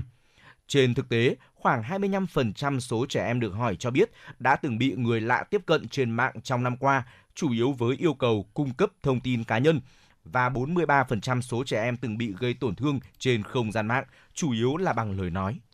Ứng dụng công nghệ số để tự động hóa các quy trình sản xuất nông nghiệp đang giúp nông dân tiết kiệm được thời gian, đồng thời đem lại lợi nhuận cao hơn. Chìa khóa để kiểm soát hương vị của cà chua chính là tỷ lệ đường và axit, trong đó các yếu tố ảnh hưởng quan trọng nhất đến hàm lượng đường là nước, phân bón và ánh nắng mặt trời. Để kiểm soát các yếu tố kể trên thì các cảm biến bức xạ sẽ bắt đầu theo dõi ánh sáng mặt trời kể từ khi mặt trời mọc. Khi ánh sáng tích lũy đạt 100 jun trên cm vuông, hệ thống tưới sẽ tự động được kích hoạt. Tất cả các cây sẽ được tưới bằng 100ml dung dịch dinh dưỡng trong vòng 3 phút. Thông qua việc sử dụng rộng rãi các công nghệ kỹ thuật số trang trại không chỉ thành công trong việc tùy chỉnh độ chua ngọt của cà chua mà còn tăng đáng kể năng suất. So với lối canh tác truyền thống, cà chua trồng trong nhà kính này có thể tiết kiệm 60% đến 80% lượng nước và giảm 40% lượng khí thải carbon dioxide. Trong khi đó, năng suất thu hoạch lại tăng gấp 3 đến 4 lần so với trước kia. Sau thành công với cây cà chua, giới chức nông nghiệp tỉnh Sơn Đông đang muốn nhân rộng mô hình này với các loại cây trồng khác nhằm gia tăng sản lượng và đem đem lại nhiều lợi ích cho nông dân. Quý vị và các bạn thân mến, đó là một số những thông tin thời sự quốc tế đáng chú ý chúng tôi cập nhật gửi đến cho quý vị. Đừng rơi sóng, chúng tôi sẽ quay trở lại ngay.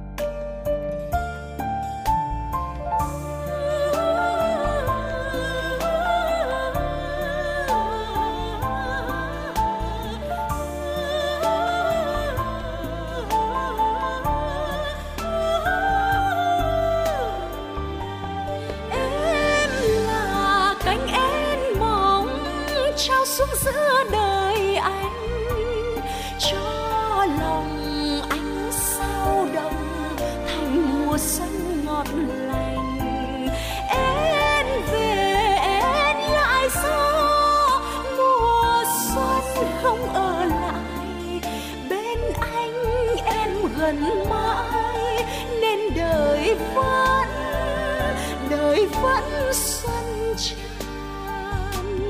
Bên anh em gần mãi nên đời vẫn đời vẫn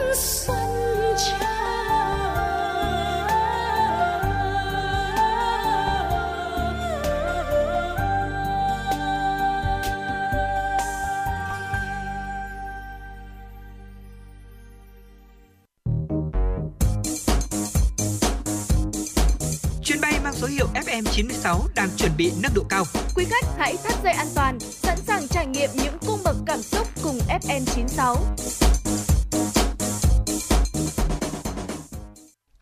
Quý vị và các bạn thân mến, để ca ngợi những nghề tinh hoa của đất Thăng Long, người xưa có câu lĩnh hoa yên thái, đồ gốm bát tràng, thợ vàng định công, thợ đồng ngũ xã. Sự tinh xảo trong mỗi sản phẩm của người dân ngũ xã đã làm nên thương hiệu làng đúc đồng nức tiếng thành Thăng Long lúc bấy giờ và được lưu truyền hàng trăm năm cho đến ngày nay. Tuy nhiên, sự phát triển của xã hội hiện đại cùng cơ chế thị trường cũng đặt ra không ít thách thức trong việc gìn giữ nghề tinh hoa bậc nhất của Hà Nội xưa. Xin mời quý vị cùng chúng tôi đến với phóng sự có tựa đề Tinh hoa của đất Thăng Long.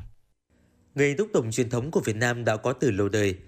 Thời các vua hùng dựng nước đã có khí vật được đúc bằng đồng, mũi tên đồng, ngọn giáo và trên các linh vật, chống đồng Đông Sơn, chống đồng Ngọc Lũ được chạm trổ những đường nét, hoa văn, các biểu tượng đặc trưng của dân tộc như chim hạc rất tinh xảo. Điều đó chứng tỏ rằng kỹ thuật đúc đồng của người thợ thủ công Việt Nam đã sớm đạt đến nghệ thuật tinh hoa.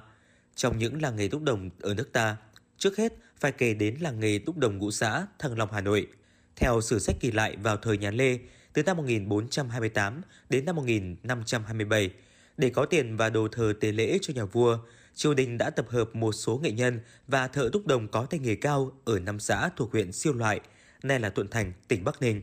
là Đông Mai, Châu Mỹ, Lộng Thượng, Điện Tiền và Đào Viên về Thăng Long, chọn vùng đất ven hồ Trúc Bạch lập làng nghề đúc đồng ngũ xã. Tại đây, dân làng lập thành phường nghề gọi là phường đúc đồng ngũ xã. Vì đất đai ở đây nhỏ hẹp, chưa đầy 0,23 km vuông, nên người dân ngũ xã không một ai làm nghề nông mà chủ yếu làm nghề đúc đồng thủ công.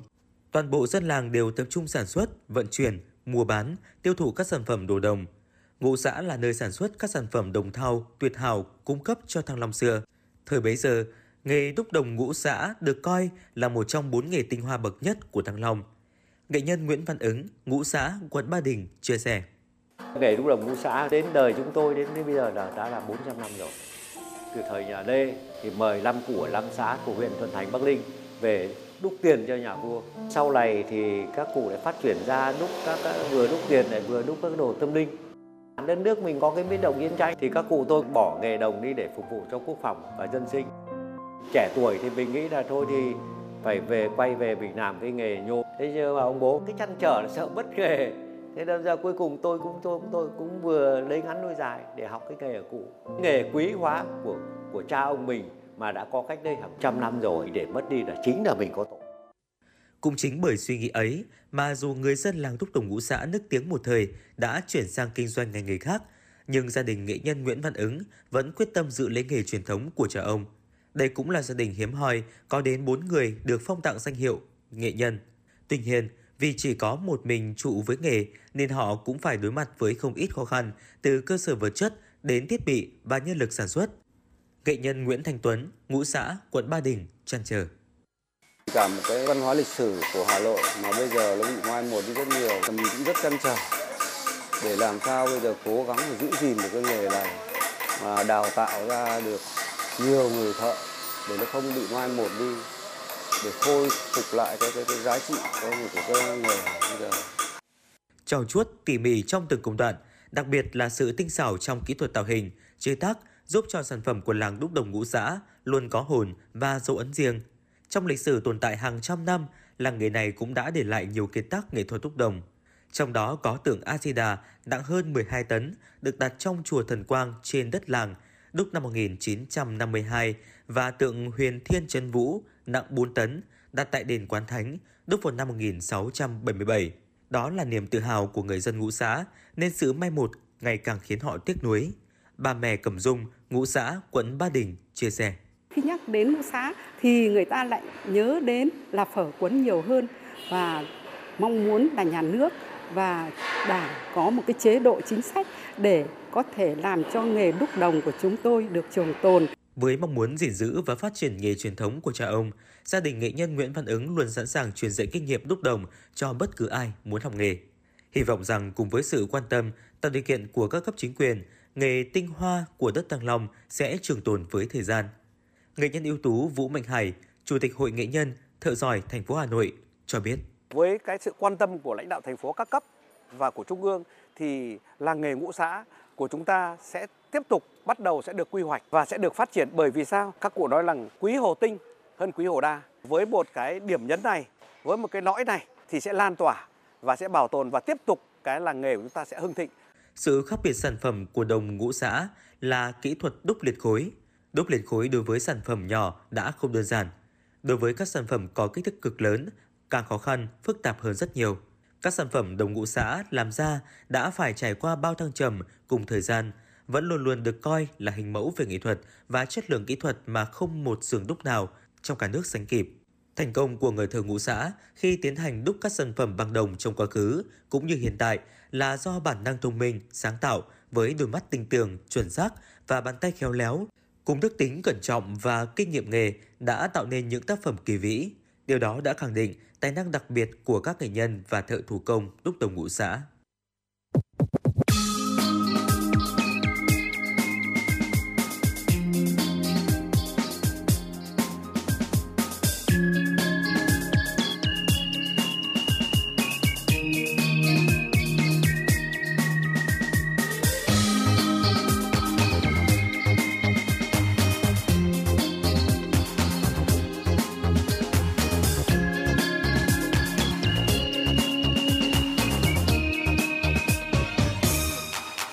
Sáng tinh mơ,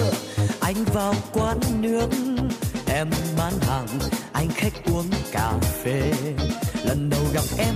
nghe lòng sao thương quá, đôi mắt dịu dàng, cô gái Hà Nội ơi. Cà phê ngon, mỗi ngày anh ghé quán. Nhớ cà phê, hãy nhớ bóng hình em.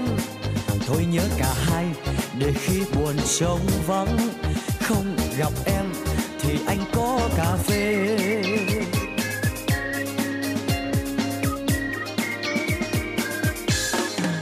Mai anh về là nghìn trùng xa cách xa phố phường, hà nội quán thân quen. Mai anh về xa hồ tây chiều tím ngắt có mùa thu trong mắt em vương. Mai anh về giọt sầu cà phê đắng vẫn thơm nồng. Ký ức làm sao quên? Hà nội chợt mưa, cơn mưa buồn lẫn phất. Giọt chia ly, giọt thương nhớ người ơi. Sài Gòn sáng mai đây, anh về miền nắng ấm. Thôi xa rồi, đôi mắt chiều hồ tây. Hà Nội ơi, cà phê giờ xa nhớ. Đắng giọt buồn, tôi nhớ mùa thu em. Hà Nội ơi, cho tôi làm chiếc lá chiếc lá vàng rơi giữa mùa thu em.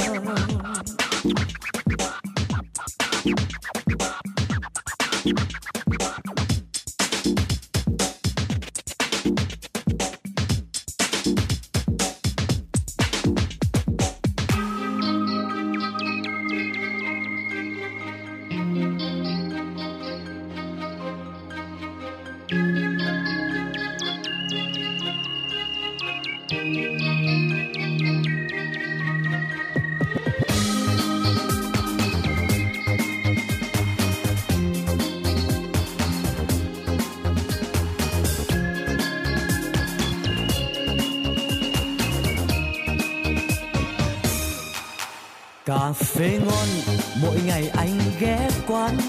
nhớ cà phê hay nhớ bóng hình em. Thôi nhớ cả hai, để khi buồn trống vắng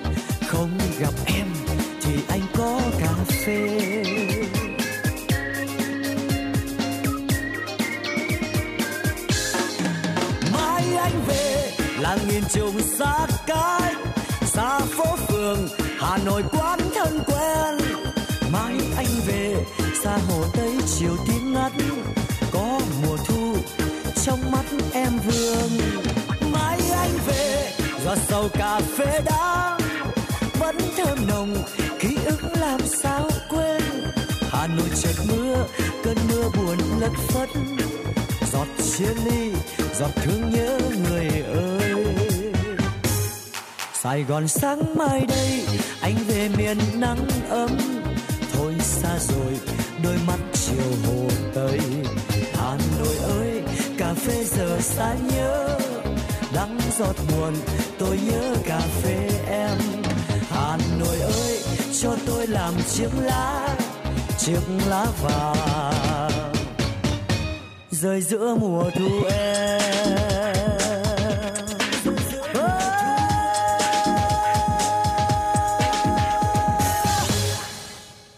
Vâng, đến đây thì thời lượng của chuyển động Hà Nội chiều đã hết. Quý vị và các bạn hãy ghi nhớ số điện thoại nóng của chương trình 024 3773 6688. Hãy tương tác với chúng tôi để chia sẻ những vấn đề quý vị và các bạn đang quan tâm, những mong muốn được tặng một món quà âm nhạc dành cho bạn bè người thân. Còn bây giờ, xin chào và hẹn gặp lại.